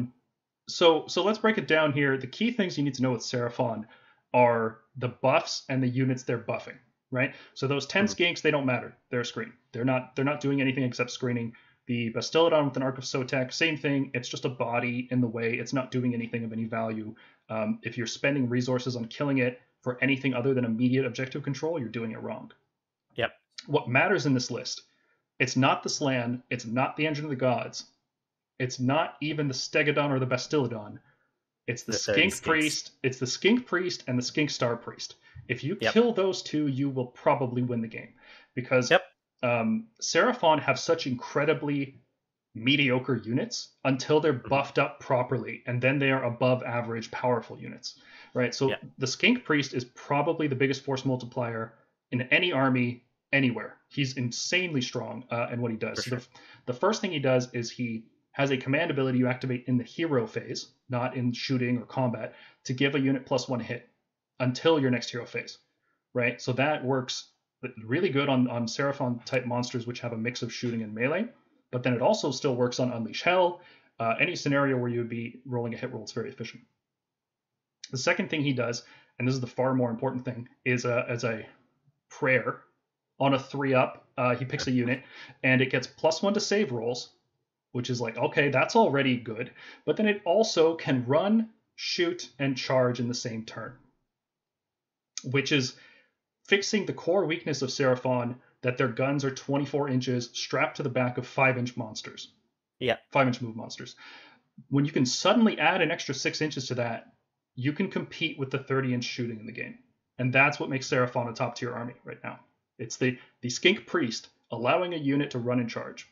That's what makes them so scary. Uh, so if you kill the Skink Priest, you have an exact threat range from the Bastiladon that you don't, because they can't teleport in Thunder Lizard, right? That's another Yep. scary thing, but they can't do that here. And if you kill the Star Priest, um, the Skinks do nothing for the rest of the game. Yeah. Because this, what the Skink Star Priest does, he does two things. Uh, he's got the Hand of Glory spell, which is a reroll hit one effect, which is very rare these days. Very good to have that. Uh, but the most important thing the Skink Star Priest does is you pick any Skink keyword unit, which is almost everything Almost in this list, just not the Slan. And every time it makes a wound roll of six, it's a mortal wound in addition to its regular damage.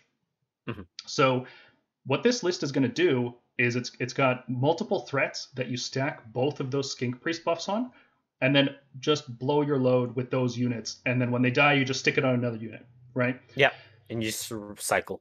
Yeah. So the Bastiladon is going to get plus one hit. It's going to run six, and then it's going to shoot 24 inches. So a uh, 37 inch threat range, which is really hard to stop. Uh, and then it's going to shoot again because of the command ability, both of which are at plus one hit, right? And even even though that's on threes and threes, rend one, that's still going to average out to a lot of damage because it's two damage a shot. Uh, sure. That while he's doing that, his Stegodon Chief is moving up, who is going to buff the 30 skinks on the next turn with plus one attack, and the uh, wound rolls of six cause mortal wounds. So like those 30 skinks are going to do an explosive number of mortal wounds, and you will never Yep. see it coming. So. Like, but the problem is if you try to kill the skinks, they're going to save stack a whole bunch and then rally and then battleshock immunity. It's it's like you have to put a lot of damage to kill the skinks. It's Yep. easier to kill the support pieces because if you kill the star priest, the skinks do no damage. Yep. And now with third edition, thankfully, Seraphon have another way to get uh, mortal wounds, which is curse. So the engine of the gods recently, recently let's say, got the priest keyword, which means now it can take curse, and curse is a nine inch range. Um, pick an enemy unit and uh, hit rolls of six against it. You have another mortal wound of six. So your thirty In skink- addition, in addition, yeah. So your 30 Yeah. skinks will do hit and wound rolls of six cause mortal wounds, which is a crazy volume fire. with Oh. 60 shots and possibly 100 and or 90 melee attacks Yep. on top if you get plus one attack. So it will kill anything. Yep. So the thing is though, those skinks, you can spend all your time trying to kill 30 wounds worth of skinks, or you can just kill the support pieces while staying out of range of curse. Like it's way, Yep. way easier to kill a star priest than it is to kill 30 skinks. sure. Especially because Seraphon players love to hide them inside their temple. And then Yep. that's just exposed to everything in the world, right? Like it's got Yep. minus one hit and cover, but it's four wounds, right? Like it's not hard to kill a four wound hero. No. So that's what's going on with this Thunder Lizard build. Uh, it's a, it's. I would say this is the more standard version of what we're going to see for Thunder Lizard for a little while. Previously, Mm-hmm. instead of skink swarms, we saw salamanders, but since their point increases and we're moving into a horde meta where you need more screens, we're we're seeing more skink blobs like this. Mhm. And then the life swarm brings them back to life, right? Like it's it's yeah. Like I- don't don't spend your time on the skinks. no. Not worth it. We, we do a series on on our channel called uh, How to Counter Everything, and I think the next one is going to be about Seraphon because I feel like it's they're not due for a book, and it's one of those armies that's like so many things are going on. You really need somebody to break down every single unit, say this is what this Yeah. unit looks like. Here's a picture of it. Here's what it does. Here's why it has to die. Hmm. And then here's a Bastiladon. Don't attack it. Just ignore it. It does no Yeah. damage in melee. Just throw your battle line into it and fight it for the rest of the game. Good list. Uh, I kind of like the other Seraphon list more, and I'll explain why, why when we get there. But uh, this is Mhm. good for sure. And oh, I, I, I misspoke. This one has less wounds than Levan's list. Ah, oh, I thought it was over 200. Yeah, I was I was It's thinking that this was the list of your time. I think so. 189. Yeah. Yeah, it's a Bone Uh, Splitters list. 189 wounds with a double 14 warlord. drops. 14 Yeah. drops. Oh my god. Yeah. Uh, so he's got double warlord. So it's uh, first of all, it's Icebone, which is a mo- wound Mortal of wounds. six, cause a mortal wound in addition. So Yeah. tons of dice, tons of mortal wounds. Right? It's just, Yep. That's the concept here. Mhm. He's running double warlord to get an extra artifact and an extra spell, which you don't typically see extra spells as as Oh, an yeah. artifact choice. Interesting. Yeah. Um, so he's got a he's got four savage big bosses. hmm Yeah. Um, he's got a big boss. He's got a Wurrgog Prophet who's got Power of the Werebore and Glowy Green Tusks. Now I believe one of those it gives the increases the rend of mounts by two, yeah. Glow green tusks. and yeah. then the other one gives plus one to wound. Correct. Yeah. Yeah. So But you can shoot, but doesn't matter when you don't have any shooting. Exactly.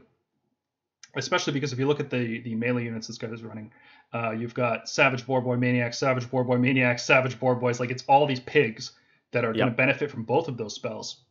Yep. Uh, backed up by eight Savage Big Stabbas, which are Yes. Not shooting, but they're they're not not shooting, right? Yeah. Like, Yep. uh, so that's the list. uh, It's a bunch of Savage Big Bosses, which what do you shoot? If you're playing against this list, what do you kill? No matter what you pick, And- it's the wrong choice. Yeah, it's just it's so much wound density. Um, the interesting about the big bosses is like, why would you run four? It's because when you activate with one, you choose another unit, and so you choose another big boss.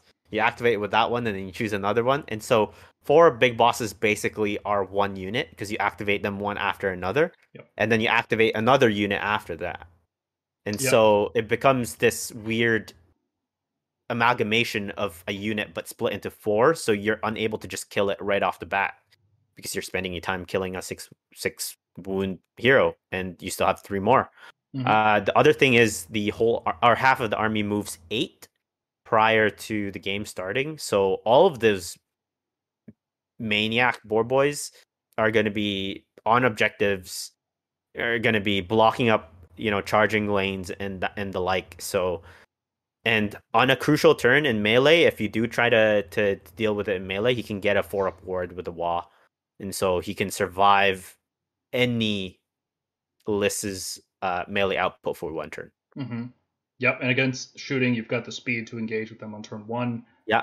it's a it's a strong list, and it's it's definitely set up to counter an, an armor armor meta because of Yep. all the mortal wounds you're going to be popping out with Icebone. Um, it's and Ren two attacks with the horns on on a mount. It's so Yep. much redundancy, right? Like so many different squads of boars, so many different set big stabbers, so many big bosses bosses yeah it's um this is what we've been talking Yeah. about throughout the whole stream is like this is where the game is going to go where if everybody's playing units that can Shooting. just pick a unit and wipe it off the board but just pick one right like lumineth got to pick the one thing to kill Yeah. stormcast Yeah. got to maybe pick two then just play against people who have 10 things you need to kill and suddenly you don't care which Yep. one they pick right that's Yep. how the the phoenician list at lvo uh, did so well because of that exact concept it just had redundancy and and everything was disp- uh, disposable Yep. yeah so uh, Interesting. i'm looking forward to seeing mike again i haven't seen him in a while so he's a crazy he's a crazy man yeah Yep. This is Mad Lad list. I love it. Really Yeah. love it. See, when I saw uh, Bonesplitterz, I was like, oh, cool. Kragnos and Bonesplitterz. Can't wait to see how that turns out. No. No. It's not Kragnos. not at No. all. Oh, man. Uh, and then Mitch. I, I think it's the same concept as well where there's no thing his whole list is two war scrolls His is list of- is zero deployment. Everything's in reserve. Um, Yep. And it's all one drop. So he's going to put Yep. nothing on the table and say, go ahead, have the first turn. And then Yep. he's going to hope for a double. And the thing about this list as well, I've seen it played a, a couple times. I Actually, I commentated on one of the games. Uh, I filmed uh, uh, one of his tournament games and and and uh, commentated on top of it. Is there's two ways you can run this list, and it's it's you can change your game plan on the fly. Pun intended. Um, one is you because you're in drowned men, you're able to move eight inches uh, pre-game. So you move eight inches pre-game, then move eight inches, and then you know charge. So sixteen plus charge means you can pin armies that don't have the output against you. Yep. For the armies that do have the output against you, you null deploy and give them first, and then try to double them. And so it has this two different game plans. Like you, you, you can't predict what he's gonna do uh, until he does do it. So Yeah, it's got that that tactical flexibility that I like so much, and I didn't Yep. expect to see from Nurgle. Um, and then as soon as I saw this list, I'm like, when was the last time Stormcast were able to put everything in reserve? And how bad was Mm. that for the game? Yeah. um, and everything has a five up board, so yeah. You know wounds, it's four up save. Yeah, it it, it destro- like it destroys your math. If you're looking, if you're a person who's who's very uh, practiced at, at doing math on the fly and looking at average damage, the five up just completely throws that out the window. And you have you have to dedicate either too much output to kill something or not enough output. And Nurgle heals, so Yep. you, You can just leave it. things on one wound. Yeah, Yeah, and not just that. Every the longer it survives, the more the diseases stack up. When playing against Nurgle, what you want to do, uh, well, let me let me put it this way: what Nurgle wants to do is fight in the longest combat possible. If they could spend five turns in the combat phase with you, they would do it because that's the best thing ever for them. And so, as the other player, you have to not give them that. Um, so what you have to do is you have to be decisive and wipe out one unit at a time and completely avoid combat with the other ones. Right. Yep. Now the problem with that is with a fast list like this, you open up the board for them for normal movement, right? Because Nurgle's not a, a redeploy army; they can't retreat and charge, they can't do all these fancy movement shenanigans. Yeah. Once they're stuck Once in, you- they're stuck in. But Yep. that's what they want. So if you're not giving it to them, you're giving them mobility options, which is something you never want to do in this game. You always want to lock things down and, and control the flow of the battle. So Mhm. it's good. It's deceptively good. And and uh, Mitch is a mad lad, and I look forward to seeing him again. uh, do you know what these enhancements are off the top of your head? Yeah. Uh, so overpowering stench is uh, units within seven aren't able to uh, receive commands, Yep, that's a good uh, one. command abilities. Really good against uh, Fyreslayers. Yeah, and uh, Splithorn Helm is a four up board. Okay, yeah. Yeah. So the the guy who's shutting off commands is also really hard to to shut down. Kill. Correct. Yeah. Makes sense. But it's only seven inches, so if you drop him in, you have to get the charge off with him. Um, Correct. And the, a, a big problem with this list is if you do the null deployment, only one unit gets to reroll a charge, right? And Yep. I, I don't think they get a plus one to charge, not like they used to. They don't. No. Yeah, they do have uh, mortal wounds on the charge as well, so it has a deceptive amount of mortal wounds on the charge as well. Well, when you have five units, you're probably going to make one or two of those charges, right? Yep. You're going to pin And something. you, you, yep, for sure. And hold then the, we hold the line. arrive. Hold the line makes sense here, by the way. Makes perfect sense. And, and, and bloodthirsty, right? Because you can only Yeah. reroll charge with one, so bloodthirsty Yep. is the second one. Make, makes perfect sense. And then 1960, mm, a, a lot of the times he'll have he'll have Most that, most uh, of the time, I'd say, yeah. Yeah. And then, uh, yeah, this this is my list um, that I'm using, which is a. Can you figure out what it does, Carl? I'd like to see your analysis of it before I say anything. Yeah, sure. Uh yeah, so I was interested in to see what you were you're going to take uh in terms of of your Stormcast list because there's so many variations to Stormcast list that you can take. Like we already saw Anthony in his uh castle like list. Uh, you could take, you know, four Stormdrake Guard and four Fulminators and and run it that way. Um so when I saw your list I was kind of surprised, uh let's say. Um but kind of having run down all these lists and and and you know kind of seeing your thoughts and You see where my mind's at. Yeah. it, it's it's one of those lists that don't have uh don't have again it's multiple threats and it's multiple small units and so when you put effort into killing one you either overkill it or underkill it um and you know celestial warbringers correct me if i'm wrong you can roll one uh hit roll wound roll One uh, hit wound or unit. save, not per unit, per army. So it's oh it's really Okay. not good. okay so it's it's I, I thought it was per unit so that you, you know taking multiple Knight Judicators meant that you're you're able to guarantee basically the damage from God, it I wish. but the the arcanum on Tauralon with a plus one me- means that all your judicators just two plus two plus minus three three damage Yep. and if if somebody's relying on small heroes you can just point gaze and if they castle up you can just do multiple mortal wounds oh yeah. uh, Fun fun things about fun things about Gaze, uh, it ignores the Idoneth ability to not get shot because it's not Yep. shooting attack. Also, Yep. it does it doesn't specify you can't, so you can use it while you're within three inches of an enemy. So even if you do manage to tie Mhm. down the Knight Judicators, I can still blast all the support heroes off the board with four gazes. Um, and you have quite a few Gryph-hound units that can just tag objectives and trade. So I love the disposable Yeah. Gryph-hounds, like you wouldn't believe. I missed it so much. I going from second edition where I had like one or two of them from a um, pestilence Lord Castellant or Veritant or whatever, and going into Yeah. third edition where like those don't count anymore. They're like tied together. Yeah. it was I didn't realize how much I missed it until I started playtesting this. They're so useful. Man, they're useful. Um, and their warning cry is better than it's ever been. And Yep. if and and looking at the list that I'm playing against uh, at this tournament, I'm very very glad I have it because warning cry is going to ruin some of these lists. Yep. Um, for people who don't know, when you deploy a unit in range within 12 inches from reserve or from um, summon, within 12 inches of a Gryph-hound unit, that Gryph-hound unit. picks three Stormcast units to shoot at the unit that just deployed. Mhm. So if you have, for example, um, the previous list with all the drowned men, all the, the Blight Kings, if one of those units deploys within range of three Gryph-hound units, because when you have this many Gryph-hounds, they're my front screen.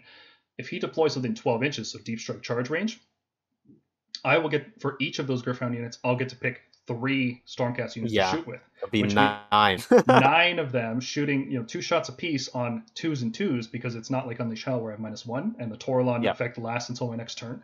So it's uh, 18 shots on twos and twos, rend three, three damage apiece. Three damage. Yeah. And those two squads of, of Blight Lords are just going to be devastated by this. And Yep. it's every time a unit sets up within range of those Gryph-hounds. So, like, if he deploys a Lord of Affliction and two Blight Lord units, I shoot all three of them three times. Yeah. So the threat is just so huge, you cannot deploy within 12 inches. You just Yeah. can't do it. Uh, You you lose the can't- game if you do. Drop and and charge to Yeah. try to take a point from you or or that sort of thing. And then you have the fulminators there. Obviously, they are Yeah. there for the counter punch when you try to deal with the rest of the list. That's right.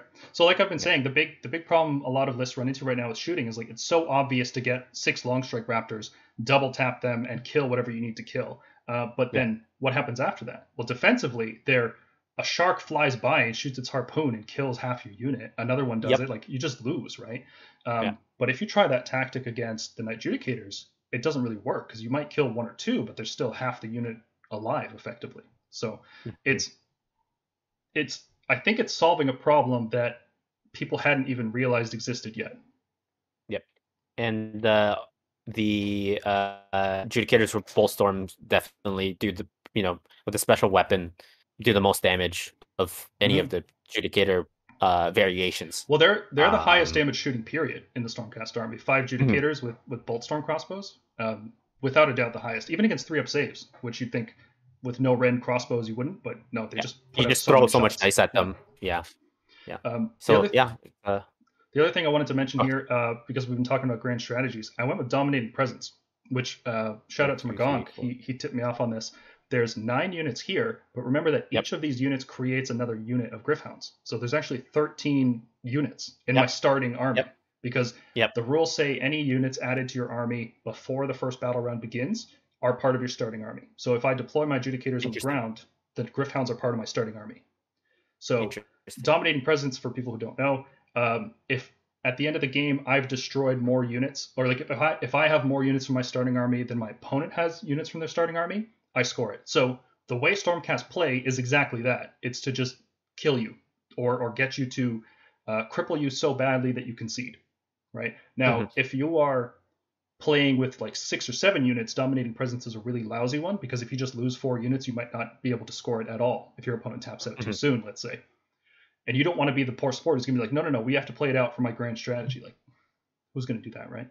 Um, Mhm. But if you have, like this list here, 13 units in my starting army, even if you kill four or five screens, I'm still going to have way more units than you, even before I start killing you. So that was my thought with the dominating presence is that if I'm winning games, it's a freebie. And if uh, if I'm losing games, well, the, the tiebreaker run your um, or you could Yeah. also run your Gryph-hound circles Mhm. away from things. Yeah. Also, fun interaction there with Call for Aid. Call for Aid creates a replica of the unit that died. which means if Oh, my it- it liberators, counts. Yes, if my liberators uh, die, they count towards dominating presence as well. Yeah. It's not a new replacement unit. Yeah. Yeah, it's Okay, it's uh, cool. I've, I've done a couple test games with it. I kind of had to put it together pretty quickly for the event, and I'm I'm curious to see how it goes. Mhm.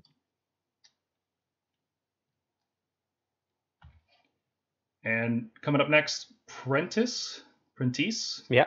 uh, Lauzon, Lauzon, uh, from Critical Hit, which is out in Oshawa. Oshawa, Yeah. Yeah.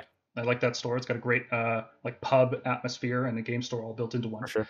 uh, playing Daughters of Khaine, but playing Khelt Nar rather than Khailebron. Yeah. So Khailebron is the meta choice because it gives you um, protection against other shooting, and Mhm. it gives you the teleport, which is so important when you're playing uh, your Blood Snakes, right? Mhm. When you play Khelt Nar, But it is the exact same list, though. yeah, That, that is to say, yeah. exact same unit choices. I think uh, Yeah. The only enhancements that are different is that the, there's a Hag Queen here with Catechism of Murder. Uh, Morathi knows all the spells, so she doesn't have to have one, right? You don't have to pick Yep. one. Um, and she's unique, so you can't pick the universals. So there, there's no reason Yep. to specify a spell in the previous list. Um, the only difference is, is, yeah, you're playing a different subfaction, right? The list is the same otherwise. Mhm. Um, instead of getting the teleport, which is oh so valuable, uh, you get to summon some life takers. Correct. Or heart renders, you have a choice. Yeah. Uh, the other thing is, as well as those blood sisters, the melee snakes get plus one attack. Okay, Um, that's good. If they get to attack, that's great. Uh, usually Correct. they just usually they just die before they get to do anything, right? Um, it is, I believe, retreat and charge as well uh, is available to the subfaction. So you get the plus one attack when you charge, and then you get a retreat and charge. So Hmm. again, the the the problem becomes you have to get there. Uh, and with so many shooting lists, the blood sisters, I don't think will Yeah. get. And without the protection from Khailebron, I don't think the Blood Stalkers are gonna survive very long either. Or, Or the get- or get to shoot, yeah. Yeah. Yeah. Yeah, So- it it's interesting. I, I'm wondering if there's something I'm missing about it with how they use the It's- life takers or Heartrenders. It's much more damage than the previous list, but not as much tech, I would say, is, Mm-hmm. is kind of the summation of, of, that list. But it still has the same moving parts. Morathi's still a house. The life takers are incredibly fast and are missiles in and of themselves. When you're able to put Mind Razor, they're three damage minus two uh, Mhm. on the charge, plus one attack. So those things will kill Yeah, uh, anything. And they're only 70 or 80 points each. So you're not scared to trade those pieces. So yeah. he has good trading pieces, uh, but we'll see if he can get them into position. That's kind of the the whole uh, whole crux of his list. You said it has more damage and less utility, but um, the way the game is right now, damage is a form of utility, right? Like if your list Yep. doesn't have the damage to kill a Gargant every turn, you're not going to win. Yep. And this list definitely does. Does, yes. I'm not sure about the other one. The other one might not get Yeah. there. no. Uh, we've got one here from Ridge. Uh, Ridge is an excellent Thunder Lizard player, and I talked to him. Yeah, uh, I I talked to him briefly about his choices here, and they all make sense, and it's exactly where I was thinking uh, Seraphon were going to go. Uh, Mhm. Still playing Thunder Lizard because the minus one damage is insanely strong Just right so now. good. Uh, as long as Stormcast are are prevalent, the minus one damage will be relevant. Um, maybe less now with um, Thralls, right, doing one damage a piece against all, all of these skinks, and Mhm. Fyreslayers just pumping out mortals. It might not be as relevant, uh, but it's still Mhm. good. Uh, now the problem Thunder Lizard was having going into this new meta with Stormdrakes is that it didn't have the damage to kill Stormdrakes. Even you know. Mhm. Two squads of salamanders reinforced weren't enough to kill stormdrakes uh, reliably Not reliably, no. and everything else in Seraphon is rend one, which is pathetic. Like you just you Yep. bounce off them. So if you have this mega popular thing and your list can't beat it, well, you have to adapt. And the way I, I Mhm. saw Seraphon adapting was with um, Curse and the Star Priest, like I talked about in the previous uh, list. Yep. So what you do is you you try to debuff an enemy with Curse and then buff up your skinks with the Star Priest and all the other stuff. And you can see Ridge, this mad lad here, didn't even go bolt spitters on the big unit, right? He went he went clubs and bucklers. And but yeah, So he is just trying to club you to death with 30 skinks, uh, which can happen because they are 8 Yep. inch move, they run six, and then they charge with a reroll. Uh, and the turn on turn one, if he's not doing that, he's going to be shooting you with the Stegodon and the Bastillodon that's still double tapping. Like that's still here in this list. Yep. Um, And where the final piece of the puzzle comes in here uh, is the Terradons. So the Terradons are here as a counter to the save meta because on a two plus, each of those deals D3 mortal wounds if they D3, pass over. yeah. Right. Yep. Um, which is huge. Now it doesn't work with a run move anymore. It has to be a normal move. So you, and and Terradons Mm. are kind of fragile, which is an unfortunate change. Um, but yeah, that's really good against Kragnos. It's really good against Stormcast. It's a form of mortal wounds that Seraphon can do that doesn't rely on a support hero existing, uh, because everybody should spell. know, or a spell, which is huge, right? Because Mhm. Stormjace and Kragnos both ignore spells. So Mhm. When you combine all these sources of mortal wounds together, you get a list that keeps all the best things about Thunder Lizard, but can also deal with the current meta while also adapting to just having tons and tons of bodies, which seems to be the Yep. new thing going forward. Yep. For I'm sure. really surprised about the clubs and bucklers. I would have I would have sworn bolt splitters, bolt spitters. Uh, right? Like just make I- them disposable. Yeah, I, I'm not quite sure. Uh, he uh, has owns a ton of skinks, so th- that might be correct. Um, how how he's been running it, kind of in our testing games, is club and bolt splitters for Mhm. even more damage. Yeah, so I'm not quite sure. Yeah, so I'm not quite sure if if he made an error there, or he's trying something out. Um, because Ridge Ridge has been playing uh Seraphon for quite some time, and he might be tr- trying different pieces and different combinations. Mhm. Um, so it's got double warlord, eleven drops. Um, this list can play first or second with the long range on the Bastillodon and the Stegodon Yep. shooting and the Slan. Yep. Right, you can unbind anywhere. You can uh, drop meteors everywhere.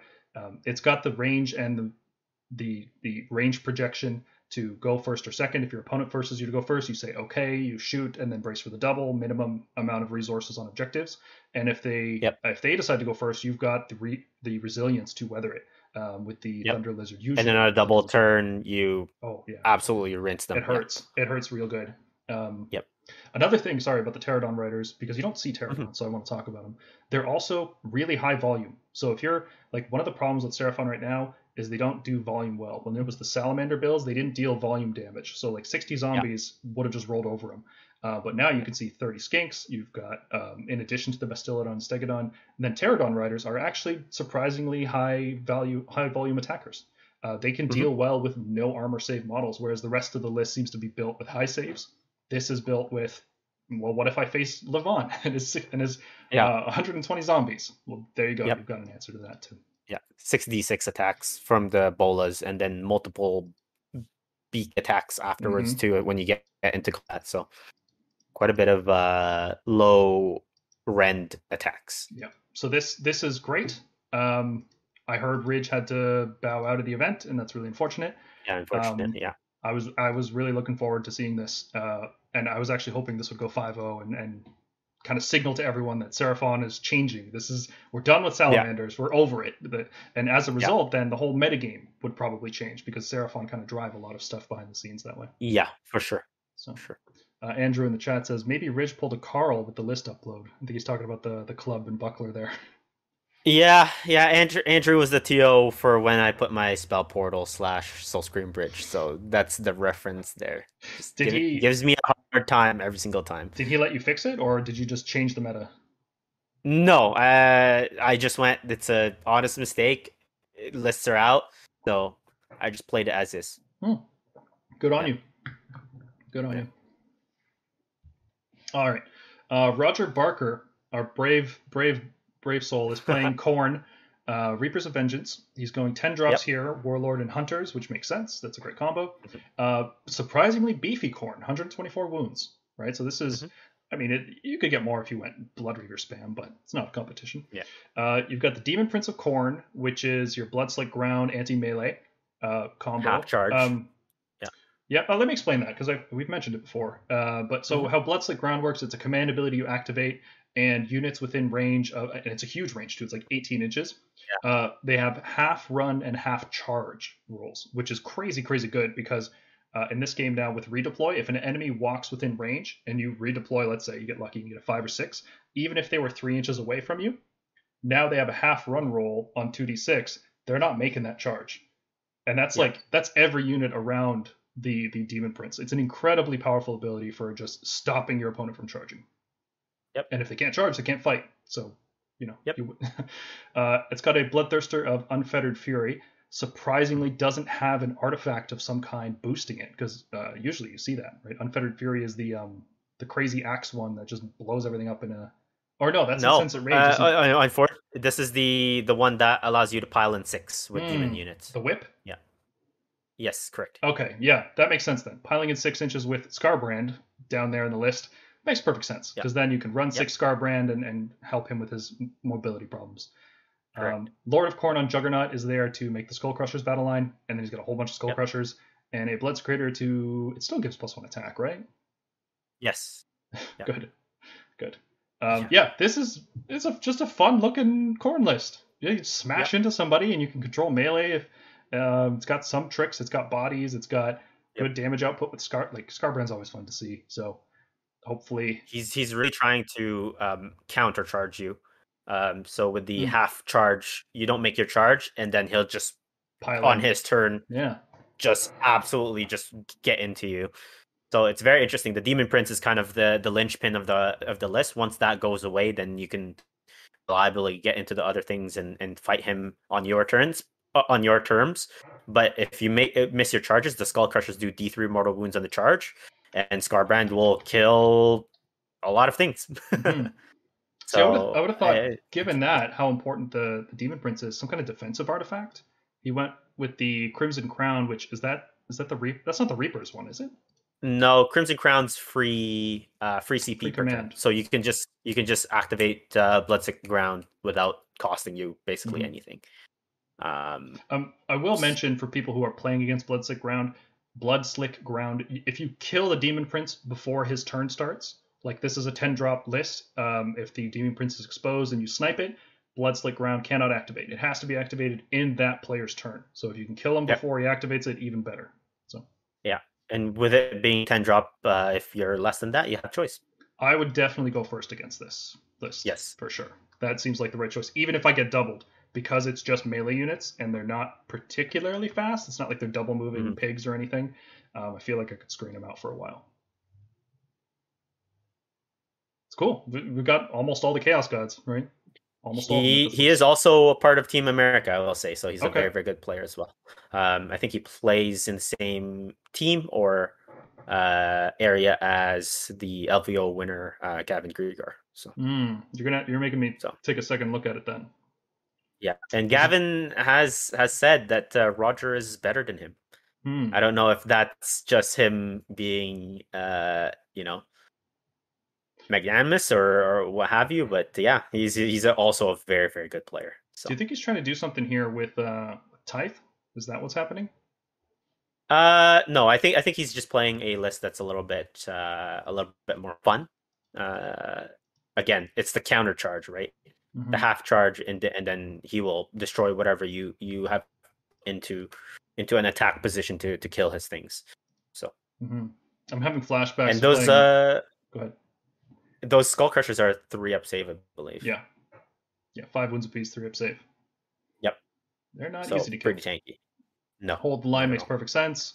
Uh, no triumph because 2,000 points. Yep. Mhm.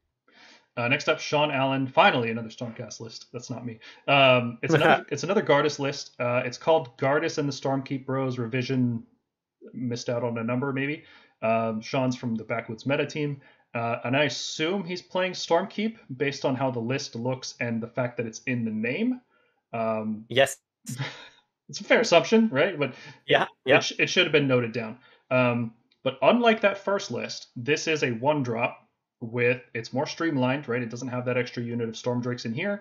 It went for four fulminators, six long strikes. It's going to rely on those two units to kill the enemy army, while your vindictors count as a lot of models on objectives. And if you kill them in melee, they're going to swing back and kind of do like trade up damage, which is nice. Yep. Um, Yep. The Knight Heraldor is an interesting choice. Very interesting. Um, Yeah. He's, he doesn't have the run and charge Nope. Doesn't, low horn anymore. doesn't really have anything. It just does damage around terrain. Um, Maybe because he's a totem. I that's Maybe. that's the only thing. you don't really I need a totem. Every maybe Stormcast unit can issue orders to itself. Uh, so totem's That's true. irrelevant. Totem's actually downside then in Stormcast because then- your opponent might have a bonus against it. Yeah, and the Lord Relictor is already a Lord, so a lot of those Mhm. Thunderbolt volley and stuff is already 18. So Mhm. I think the Lord Relictor is also a totem, and he's the general. So like, uh, there's no there's no reason for any of this. Um, I think what I would have done here is again I would have shaved down the Vindictor points, and I would have added in uh, at the very least what I would have done is I would have shaved off five Vindictors uh, for five Liberators, and I would have upgraded the Knight Heraldor to a Knight Incantor. Because Yes, that way you have the a spell spell scroll. scroll and another spell cast, either Celestial Blades. yeah, you- Mystic this- Shield. this list doesn't Yeah. have any magic, and fulminators really, really love buff spells. They are just a stat brick, and your opponent knows it, and they can kill them if you don't have Mystic Shield uh, or All Out Defense, which this list doesn't have. Hunters, so they Mhm. can be roared.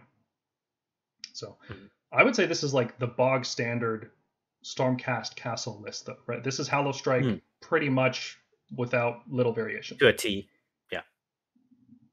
I would I would personally go for more value, right? Because uh, the cool thing about Stormcast is we've got the range, um, especially shooting power, to go first or second. If my opponent forces me to go first, great. If they don't, great. We have cheap disposable bodies. Some armies don't, right? It's really weird that an elite army like Stormcast has cheap disposable units, but we do. Uh, yeah, it's really weird that other like Fyreslayers don't. Their cheapest unit's 125 points for five models. Like it's not Yeah. not great. Yeah, yeah.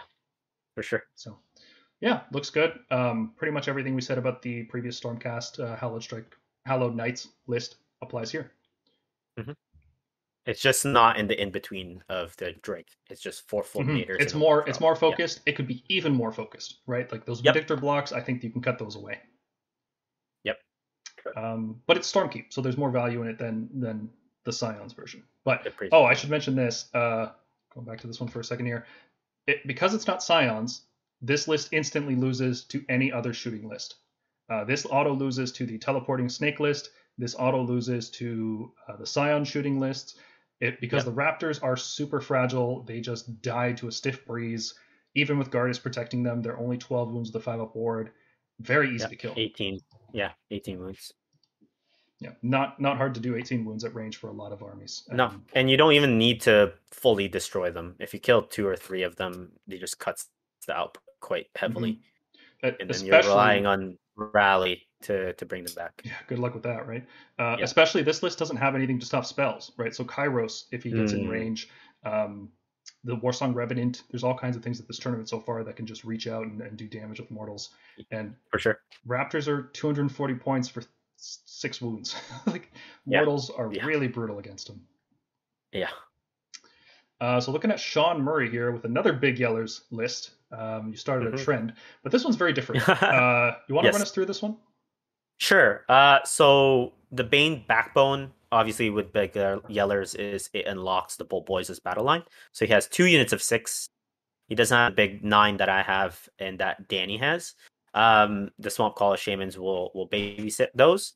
Uh, the Sludgeraker Beasts, you know, obviously with Super Sneaky and Eye Pebble allows you to to move him in range and and affect the board. Uh, he does have two units of Slittas as a screen uh, the Killaboss on Great Gnashtoof is incredibly fast and is actually the tankiest model you have because it's a three up save on 10 wounds and moves 10 inches as opposed to the rest of your army that moves five to six inches uh, and has a four up save. Uh, the Breaka-boss has the fast stun, so he's five inch going to 10 inch, so not incredibly quick. Uh, and then you have Gobsprak. Gobsprak uh, knows the full range of of spells. Uh, the Kruleboyz actually have a really really good spell lore in choking miss with the minus one attack, stop your run, nasty hex to turn off uh, ward saves. Um, you have the sneaky miasma, which allows you to double move a, a monster, and then you also have uh, black mist, which you never take because the rest of the spell lore is good. But basically, you roll uh, six dice, and if you roll over the save characteristic of the unit you're targeting, it's one mortal wound. So in a high save meta, that thing is going to do four to five mortal wounds pretty Mhm. reliably. Yep. Unfortunately, Um, a lot of those high save things are Kragnos and Drakes, which Yeah, ignore so, spells. so you you ignore spells. Um, so his list is is much more of a balanced approach than what Danny and I are, are running. He has like punch in the heroes, and then he has the shooting from the bolt boys to to bring you closer. Um, it's a more much more traditional Kruleboyz list. Uh, the the issue with a list like this, and the issue with Kruleboyz as a whole, without Kragnos, is you don't have uh a very very strong anvil. Everything in this army is six or five up saves, except for that Gnashtoof. And that's only ten wounds on a three up save. Mhm. So No, you it's can gonna fall. Yeah. You can make an army with just screens. You don't need an anvil per se, right? Like you don't need a wall, Correct. right? Um, you can just screen your way to victory.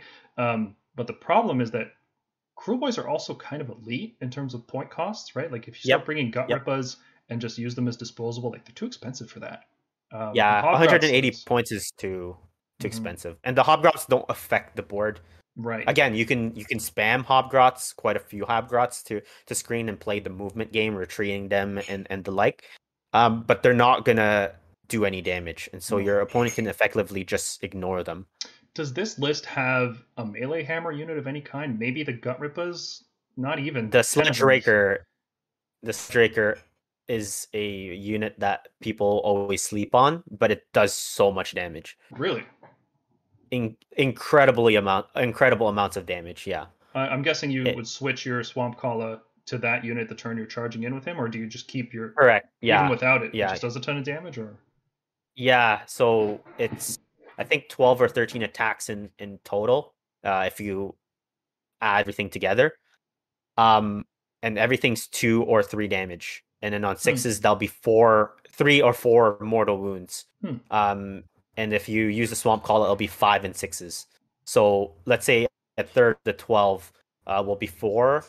Uh, four times three is twelve mortal wounds. Plus, it does have rend as well. So Mhm. now correct me if I'm wrong. If you if you use the Swampcalla and the Sludge Breaker Sludgeraker together, it doesn't double up. So like if if you get a five, you don't get the extra mortal wounds from the Sludgeraker. correct. It's only the six. Okay. It's only just unmodified that. sixes. Yeah, so it does do quite a bit of damage, but the thing is, if you- you're relying on fives and sixes, so if you don't get any of those, it's only minus one, minus two rend on the on the Yeah. three damage. So it can still do some work, but it's it is 315 points. So It looks like the obvious thing to shoot um, once you're done with the Bolt Boys, right? And then Yep, yep. then the list is just done. There's nothing left. yeah, yeah.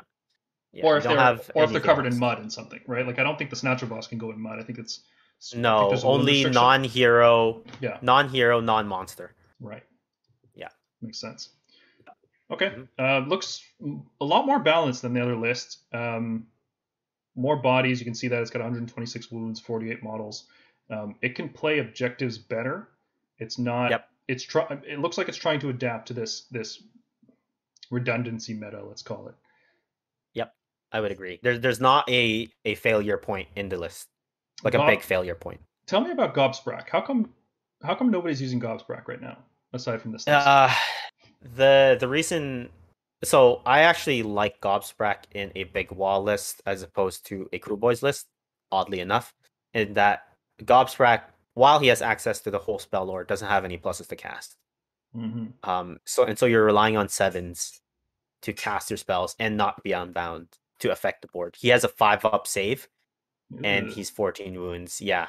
wow. So bad monster yeah. stats. Um, what about Yeah. with like a rogue idol? Because the rogue idol would give him plus one to cast, Yep. right? Yep. Uh, Rogue Idol, and you throw him in the big wall. He's plus two to cast for everything. Okay, so he's, he's just bad in his own sub faction. He's- yeah, the yeah, leader of his own enough, sub yeah. faction. Oh, that's rough. Yeah, he does. He does have good unbinding presence in that he can once per game unbind on three d six, and every time he unbinds, it's d three mortal wounds to the wizard. Mhm. And if it's unbound on a ten plus, it's d six mortal wounds against that wizard. that's pretty So he does have a little bit of control in the magic phase. He just doesn't have. He's kind of more of a defensive magic piece as opposed to an offensive magic piece Mhm. because he doesn't have that blessings to cast. It would be so great if he could take fast stun and get like a hero phase move before his spells. Uh, he could if you caught cast Sneaky Miasma, but that takes one of your casting, and Mm. it requires a spell. You're relying on a spell to get him up to Right. that. Spell. Yeah, that's what I'm saying. If, Yeah. if you could fast stun Yeah. reliably, that would be Yeah. great. and he only casts two spells, Mm. and so he's uh he's he is 280 points, I believe, too. So He's like a uh, Tauralon, or but 14, yeah. yeah, 14 wounds, five up save. Yeah, he'll Not go a- down really quickly. No, Well, it's cool to see three big yellers list at least. it, it'll, it'll be it would be nice if we saw a non big yellers list, honestly, because that's kind of the extent of Kruleboyz at the moment. Yeah, Gutrippaz don't don't do it. They they No. need to be. And then you have to take three three units. Mhm. That's what 460 points of your list just on your minimum battle line. 540. Five, uh, yeah, Yeah. sorry, 540. Yeah, Yeah, and it's Yeah. not good battle line. You're not getting much for those points. no, no.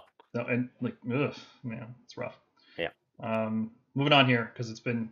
Are you still good? Yeah, So- yeah, yeah, Okay. yeah. I'm still good. Yeah, yeah. Still awake? It's been we'll 3 finish hours. these off. Yeah, yeah, There's yeah. not much left. We'll finish these off. All right. Yeah. Uh, Flesh Eater Courts by Thomas Wan. Zenon Guan. Yeah, Tom Zenon Guan. Yeah. Guan. Okay, the G, it's a hard G. Okay. Um, Yeah. Yeah, Flesh Eater Courts, also Blisterskin. Uh, so this is like Bill Souza's list that we talked about a week ago. Feels like. Yeah, yeah, yeah. uh, battle Regiment and another Battle Regiment. Again, like that other list, he's going for two drops. Uh, this is, it doesn't have that 40 zombie block. It goes like more traditional um, Flesh Eater Courts, two big zombies, uh, sorry, two big terror guys. Um, nice. Yeah. One of them's going to And fight more first Flayers. on the charge, or not on the charge. Yeah. Sorry, that's uh, that's Crystal Core. They don't have that. Um, but yeah, flaming weapon, gruesome bite. It, th- Yeah. th- it's damage. It's damage flesh eaters. Um, a lot more Flayers, so everything's going to move up together at the beginning. And if you know how to beat Ironjawz, uh, flesh eaters are pretty similar, but they're slower Mhm. Yeah. and they're less durable I would, I would agree. I would and less efficient. And Uh, the Tom is the coach to Team America, so he is Yeah. uh, again a good player. So I'm he sure probably spoke to Bill. I'm sure he's uh, going to do really of- well uh, at what Yeah. he's doing, but I'm just talking about like the faction um, Correct. Has an issue, right? The the Yeah. cool what's going to catch people off guard anytime you play Flesh Eaters is the very particular mechanics of a double fight monster with a three inch With bite, three inch reach. Yeah. right? People don't. It took people a long time to adjust how to play against that, but once you figure it out, it's like, well, Flesh Eaters just don't do anything. And the thing is, no matter how good a player you are, once you enact that game plan, like if your opponent is good as well terms of skill level and understands what you're trying to do, there's no counter to the counter. hmm You just have to hope for a double, right? Like there's Correct. there's nothing flesh eaters can do to be like, oh, you're doing this strategy that beats me. I guess I'll do this. It's that just doesn't No, exist. no, there's no counter to the counter. Yeah, and and that's why I like Bill's list so much because once your opponent does that counter, you're not all in on it. You still have your zombie hordes controlling objectives, and you're hoping that you can buy enough time and do enough damage that your zombie hordes are are going to pull you through the past the finish line. Mhm. Uh, hold the line makes sense with that many crypt flayers, even though they're not like you're either going to win hard or lose hard with this list. Yep. Um, Inspired makes sense because you don't have any buffs going on. Again, this is another um, another list without the five up ward spell, which might be on the second Terrorgheist. It didn't have another spell listed, so so we'll see what that actually ends up being. Um, Yep. Yeah. I'm sure he's a great player. I'm, I'm just, you know, it's the faction that's limited. Yeah, it's like yeah. when we talk about Sylvaneth, Yeah. right? I'm sure these are great players, but the faction itself has uh, limits. I would and, agree. and they need a new battle agree. Yep. Now we come to Yuri, uh, who has four models with 140 wounds. You always love seeing Sons of Behemat list, right? It's like, oh, that was quick and easy. Uh, so it's Breaker Tribe, which does bonus damage if you're in terrain, uh, which is a thing that Gatebreakers already do. So it's doubling up on that bonus damage. So instead of three damage, Ren three uh, flail attacks, is going to be five damage rend three flail attacks. So potentially Mhm. 50 damage on rend three, which is insane. Um, this is like if you're used to playing against Gargants, this is not the typical Gargant list because Gargants are usually I'm going to just play on objectives and I'm going to kick them around and I'm not going to engage with you and it's Mhm. your job to kill me otherwise I win, right? This list Mhm. doesn't do that. It also can kill you back. For sure. Yeah. Uh, and the interesting with uh, with Yuri as well is he switched to three drops with two enhancements to one drop. Um, Yes, and that's because he identified uh, a weakness in the um, Sons of Behemat lists in that a lot of people that are lower than three drops, one and twos, usually just give him the first turn, try to double him, and win through that direction. So when you are a one drop like he is, there's a roll off against uh, the other one drops, and you could potentially just give it away and do the exact same thing because Right. you know Because it does damage. can This actually does damage. yeah, and they can rack up so many so much points because they have so many monsters as well. Right. So you put your opponent in a in a big back foot, and then at that point, once you've doubled them from one to two, your opponent wants to get it back on three, and so when they take it on three, you burn an objective and and increase your advantage Mm. even further. Yeah, I can see that. That that turn three swing turn. Yeah, yeah. I think Yeah. it was obvious that you wanted more enhancements when the Amulet of Destiny existed and made your guys Yeah. insanely tanky. Um, Yeah. Now it's not so obvious, and I think this is a natural pivot for Sons of Behemat um, to include damage because Mhm. You were starting to lose objectives to 60 zombies, right? Like 30 models on objective with one Gargan is great, but 60 zombies or more. Um, Yep. And if you if you're relying on Ren to do damage, like effective damage, zombies don't care. So Yeah. this is a nice pivot. I'm pretty sure he did this almost just to counter his own brother, which Yeah. is great. Um, I'm really annoyed that the Gatebreakers, their rock throw kit does exactly four damage, which is what you need to kill a unit of Gryph-hounds that I'm spawning. Yep. That's really annoying to me. Uh, Yeah. It's not an easy matchup. It doesn't look like it's a hard matchup, but it's it's not. It, it all depends on the battle plan, of course, right? Yep. Um, Yep. He's got Beastmaster, Grand Strategy, makes sense. Yeah. If you kill him, you if you kill him, he loses anyway. So yeah. Yep. Um, plus five wounds Pretty on one of the Gatebreakers with a flaming weapon, so potentially six damage. If you're in cover, he can kill a Dracoth Yeah. with every swing. Ugh. Yeah, ten attacks. Mhm. Um, inspired makes sense. Uh, what else is there to say? The War Stompers are. What do you think about the War Stompers in this? Given that he's going for They're double Gatebreaker, do you think they're one bad. crack?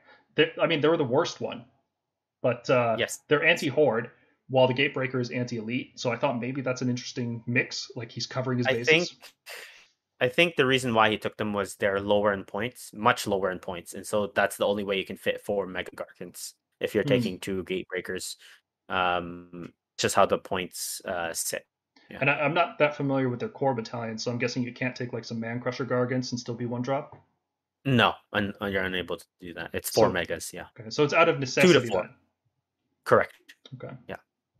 Because those those more stompers don't do di- don't even against hordes, your gatebreakers still do more damage because Mhm. you're limited to ten attacks, and it's ten attacks That's true. uh, on two damage or 10 attacks at three damage. Yes, they hit better because they're threes and threes instead of fours and threes. Um, but it's still limited by the ma- amount of attacks. Now, if they didn't have a limit to the amount of attacks they did, they would be such a good horde killing. Uh, horde what, killing. What else do War Stompers model. do besides the horde attack? I, I can't. The Kraken-Eater has the the kicking thing. Kick. Yeah. Um, So they can pick out uh, any point in the combat phase a, a model. It doesn't limit it at the start or at the end. So you could just do it after everybody's piled in. So you can potentially break people's coherency uh, with the with the grip. oh, the the throwing a model into another model thing. correct. Yeah, it's it's D six plus two, I believe, at the top bracket. That seems really good against some armies because you have to. Um, roll yeah, but you have to double double. double to- wounds. yeah. yeah. So you can't do that against six wound Dracoths. No, no. Unfortunately, you cannot. No. Thank small miracles. Yeah. Right? yeah, Um, yeah, yeah, for sure. Yeah, this is going to be a tough one. Uh, and Yuri's Mhm. also an excellent player. I think uh, he's one of the top, if not the top, ITC Gargants player. So Yeah, last season he was. Yeah. yeah, so by a is country mile. Yeah, yeah, Yeah. yeah. He know he knows this army um, deceptively strong. Yep. And moving on to Zach Zachary McComb, uh, another Yep. Sylvaneth Gnarlroot with if you if you could have guessed it, uh, Alarielle, Warsong, and True the Warsong Revenant. Kurnoth with bows. Where this one differs is that it's got chronomantic cogs. I'm guessing for another spell cast on the Warsong Revenant, and a Knight-Incantor. I'm guessing to stop other magic armies from doing what this list is trying to do. Um, sure. But we've pretty much talked about this archetype to death. Uh, this Yep. one is, you know, it's even down 55 points. I feel like it could have added Yep. another endless spell. Even there's probably Yeah. something he could have added. Um, Yeah, he has three three wizards, so he could he could have fit something. Yeah, Yeah, prize sorcery makes sense. There's just not many bodies when you take Alarielle. Um, Yeah. Everything we said about the previous ones applies here. It's almost the same list three times. If these are my my first day matchups, I'd love it. The same list three times, like, oh yeah, I'm getting the reps in. By the time I get to the third one, you know, for sure. Yeah, you're very practiced. Yeah. yeah. I, I got nothing else to say about it. How about you? No, no. Okay. Sorry, Zachary. Uh, you got the Z in your name. Yeah, you have the. Z in the name. Yeah. Nothing. Yeah, nothing against you. Uh, Zach Ahrens, Ahrens. I never asked him how to pronounce it. Aarons, yeah. Yeah. Season of War. My, uh, My teammate. So you guys, I guess, internally have been talking a lot about Kragnos. Uh, you put out a whole video about it, and Yes. Zach is trying a different approach. He's going with Kragnos and Ogors, uh, trying to make the best of that. And he's got some Mhm. interesting choices here that I want to run down. So he's still trying to go for as few drops as possible because I think he's recognized that people are either going one or nine. And when you're Yep. five, you beat all the nines, but you can still take some of the value from taking the nines. You don't get the full value of like Warlord and Hunters, but you can get one of those, either Warlord or Hunters. Um, sure. And it looks like he's gone with Icebrow Hunter to get the cheapest possible Frost Saber battle line so that he can stuff in Kragnos and a Frost Lord and another True. Frost Lord, Yep. and then still has points left over for a Fire Belly, which has the, the, the Billowing Ash, which is the minus one hit aura. So Yep. it's going to charge you. It's going to hurt. Can you answer it? Uh, and it also Yep. has some tricks, right? Like the Icebrow Hunter comes in from reserve with some Frost Sabers. Um, yeah, It's the same uh, issue that uh, the um, Flesh Eater Court army presents to you.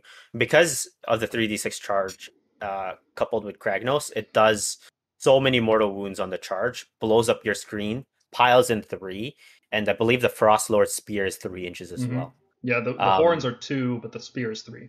Correct. His So- punches and kicks are one, which is hilarious. like little so it bumps. is it, is it is presenting you with the same problem uh the thing with this list is it's three big monsters threatening you as opposed to two from the terrorgheists Mhm. uh and, and that's a big well deal. as- That's a big deal. It's easier. Yeah. Each additional threat you put in your opponent, um, like one is easy, two is hard, three is like expert mode. Like you really Yeah. have to be on the ball. You can't let them get in. That's how you Yeah. play around it, right? And the and the three frost lords as well are much more tanky than a terrorgheist in that they have a three up save and a five up after save each one of those Mhm. Kragnos himself has is a two up save with a six up um and the thing is that even if you get into combat metal cruncher just says at the start of the combat phase if you have a two three or four up save just d6 mortal wounds to you You know, it doesn't have have a two, that. three, or four up save. Gryph-hounds. no they don't They'll die to the charge, but uh, yeah, th- because it's at the start of the combat phase. Um, even if he piles into range, he'll still he won't be in range to metal crunch my second Correct. screen, which is which Correct. is fine. Um, yeah, this is the Kragnos in in uh, the Beast Claw Raiders, right? You mix Yep. those two archetypes together. Um, Yep. This one, so many mortal wounds. Uh, yeah, three big threats is hard. That's hard to Yep. deal with. Uh, you have to deploy out of range, and the additional d6. Uh, sometimes the frost lords just get that extra couple inches that they need with it. So yeah so it's Hmm. 15 inches plus the 3d6 charge it's so rough. It's hard. It's, it's like corner deployment, very fast much, right? yeah um and day one is all of the um all of the battle plans are um the short short way Yeah, or like inch- long nine edge yeah Yeah. yeah so What's also interesting is the the way he split up. Because he could have put Kragnos in the battle regiment, but he chose not to. He actually chose to give Kragnos more information before he gets deployed, which is one of these little Mhm. decisions that uh, the competitive players make. Um, uh, somebody who doesn't play at that level wouldn't see this kind of thing. Yep. But like when you go battle regiment, you give all the information away your, to your opponent, and if they're if they can deal with that, if that's an advantage to them, um, then that's a big big downside. Perfect deployments win this game, right? Like Yep. If your if your opponent has a fixed maximum threat range of 24 inches and you deploy 25 inches away, you won. like, Yeah. that's it. Yeah. That's all there is to it. yeah he's identified uh kragnos as probably his top threat then the metal cruncher frost lord as his second you know threat and then the the, the third one with flaming weapon so that he's he's willing to give you the information in the third threat but the second and the first Right. are still shadowed especially if you're one drop Yeah. So he can he can drop in like Icebrow Hunter. I think he can go reserve off the bat. You don't need anything on the table. Um, Correct. So if he, he's playing against another battle regiment, he just null deploys one, Ice gets all the yep. information he needs, and then puts the rest of his army in the right spot. Yep. So it'll be interesting to see how some are some other armies like I'm not sure how your army would deal with this. This is so much melee power in your face. Kragnos can't tank at all, especially not another Kragnos, right? That that Yeah, so- is brutal.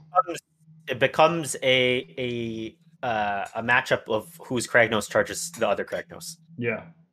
So And his Um, his uh even if you charge his his two Frost Lords can then double charge on you. Um, Correct. probably all happening out of the threat range of your of your Bolt Boys, unfortunately. Yeah. So I, I play a more conservative game where I play the 27 inch bubble of my Bolt Boys, Right. and I don't put Kragnos in in in um in threat because he doesn't have the shooting to remove my my 20 Hobgrots. Once he contacts them, he's he's uh you know he's committed. So what Zach is doing in that particular matchup is trying to double because he's gonna blow up my Mm. Hobgrots, then get into me, and then I'm attempting for him to just not double me, so go into like lockwise step order. So I'm attempting to not roll dice. yeah. So we're, we're we're doing this like weird dance in that I I don't want him to double me, or I just stay way way outside the threat range, and when he does double me, his double is when he gets into me instead of the first the first turn. Mhm. So Uh, it's an interesting matchup. Andrew in the chat says uh, BCR loves Kragnos Mightius, makes Rightius so so so much, and I agree. One Oh, thing, 30 one thing ogres were struck, or in particular Beast Claw was struggling with, was they only counted as ten models on an objective, and like that's just means nothing to Gargants or 60 Yeah. zombies. I keep mentioning zombies; it's just on my mind. There's other things, Yeah. right? Um, Mhm. But yeah, Kragnos having that extra piece of utility really helps round out one of this list's otherwise weak spots. Like if you just had a nut like two more Stonehorns in here, like Beast Riders, this list wouldn't be as effective. Kragnos is No. better than two Stonehorn Riders. Yep, I would agree. And two Stonehorn Riders are more expensive as well. That's true. Yeah. Interesting to see what happens. Um, really hope I see this on day two instead of day one with those short deployments. Yeah. Oh boy. Ah, Yeah. 18 inch. Really tough. Yeah, I hate castle deployments. They're like like not castle corner. I hate playing corner deployments. Um, except in this sense, when you have to, you have to. It's just not. Yeah. It's not as much fun. Right. Yeah, for sure. All right, that's all of the list. Um, so let's take a look at some stats because I thought this was kind of interesting to kind of break it all down. Um, we've got, I think we we talked before the show. We're missing like three sub factions, or sorry, three factions from the game. Uh, Slaanesh is gone. What else are we missing? Fire? Slayers, Fyreslayers is not present, and Lumineth mm, Nighthaunt. So we're Night missing Hunt. four. four. Yeah.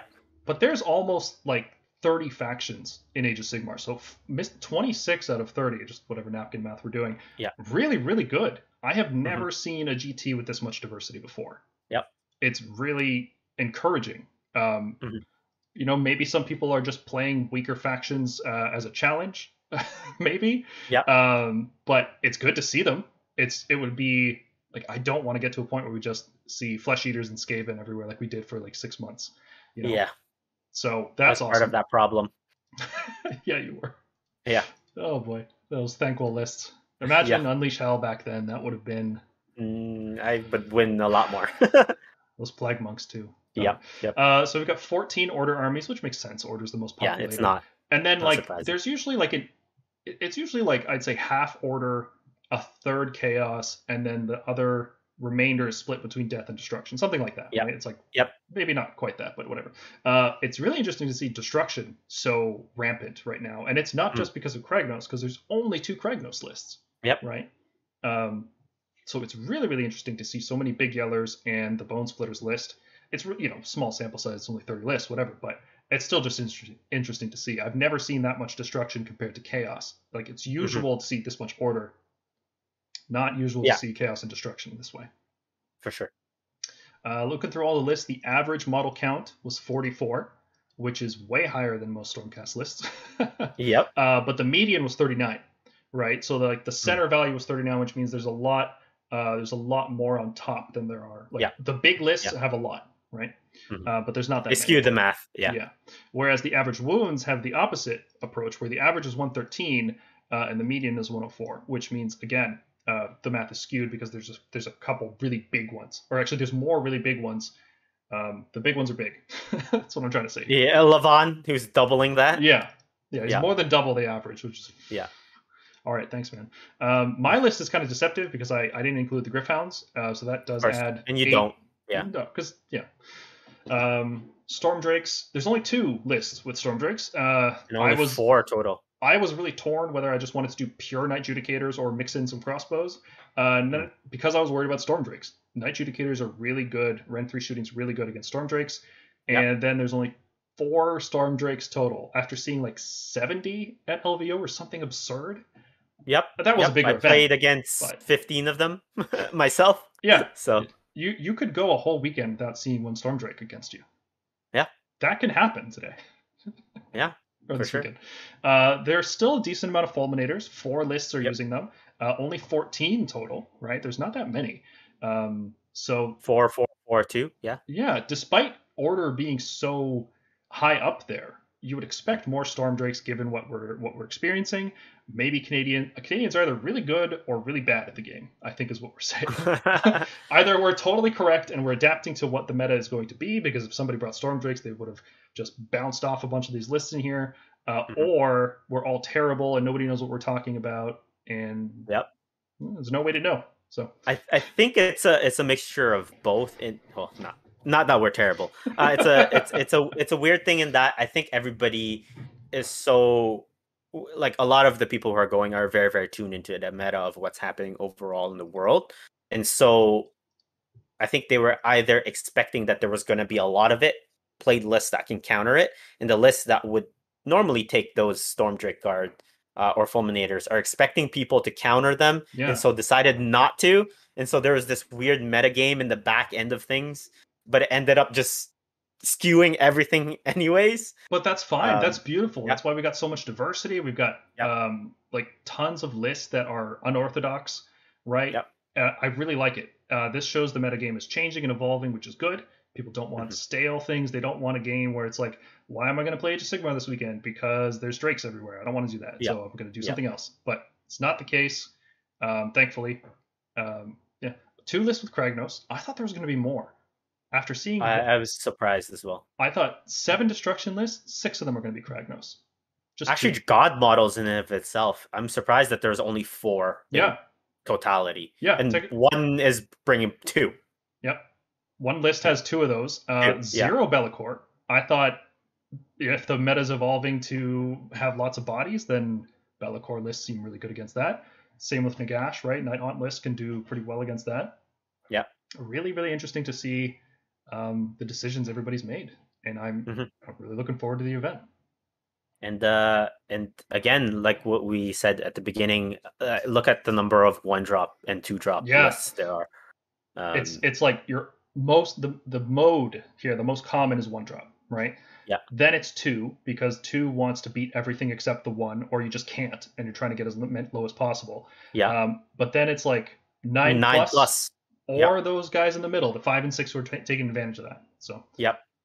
Definitely you a play the odds. Yeah. going first Sure. is just so important right now for so many armies um Yep. and that's why i just don't play those kind of lists i like to Yeah, be you able to just don't play that game. Yeah. Yeah. It's like when everybody was fighting first, I said, no, I'm just going to shoot you. Yep. Just adapt. I mean, in competitive games, you always want to reduce the amount of variance. So if everybody's one drop, if your whole game plan is to go first or give away first in, in that sort of instance, if you guys are both one drop, it's a 50 50 roll. And so you're not even guaranteed to accomplish your game plan if you're going one drop right. against all of these one drops. And so at one point in a five round tournament, you're going to fail that die roll, except obviously if you don't, but you can't bank on not failing one of those die rolls Yeah. against the other one drops. And then that's the game you're going to lose. There's there's a reason the same players consistently go 5041. It's because they are reducing variance, right? It, Yep. There is a dice random element to this game, but Yep. the most consistent players are are winning because they are trying to reduce the variance, um, and they can play either way. I think that's a big part of it. Um, Yep.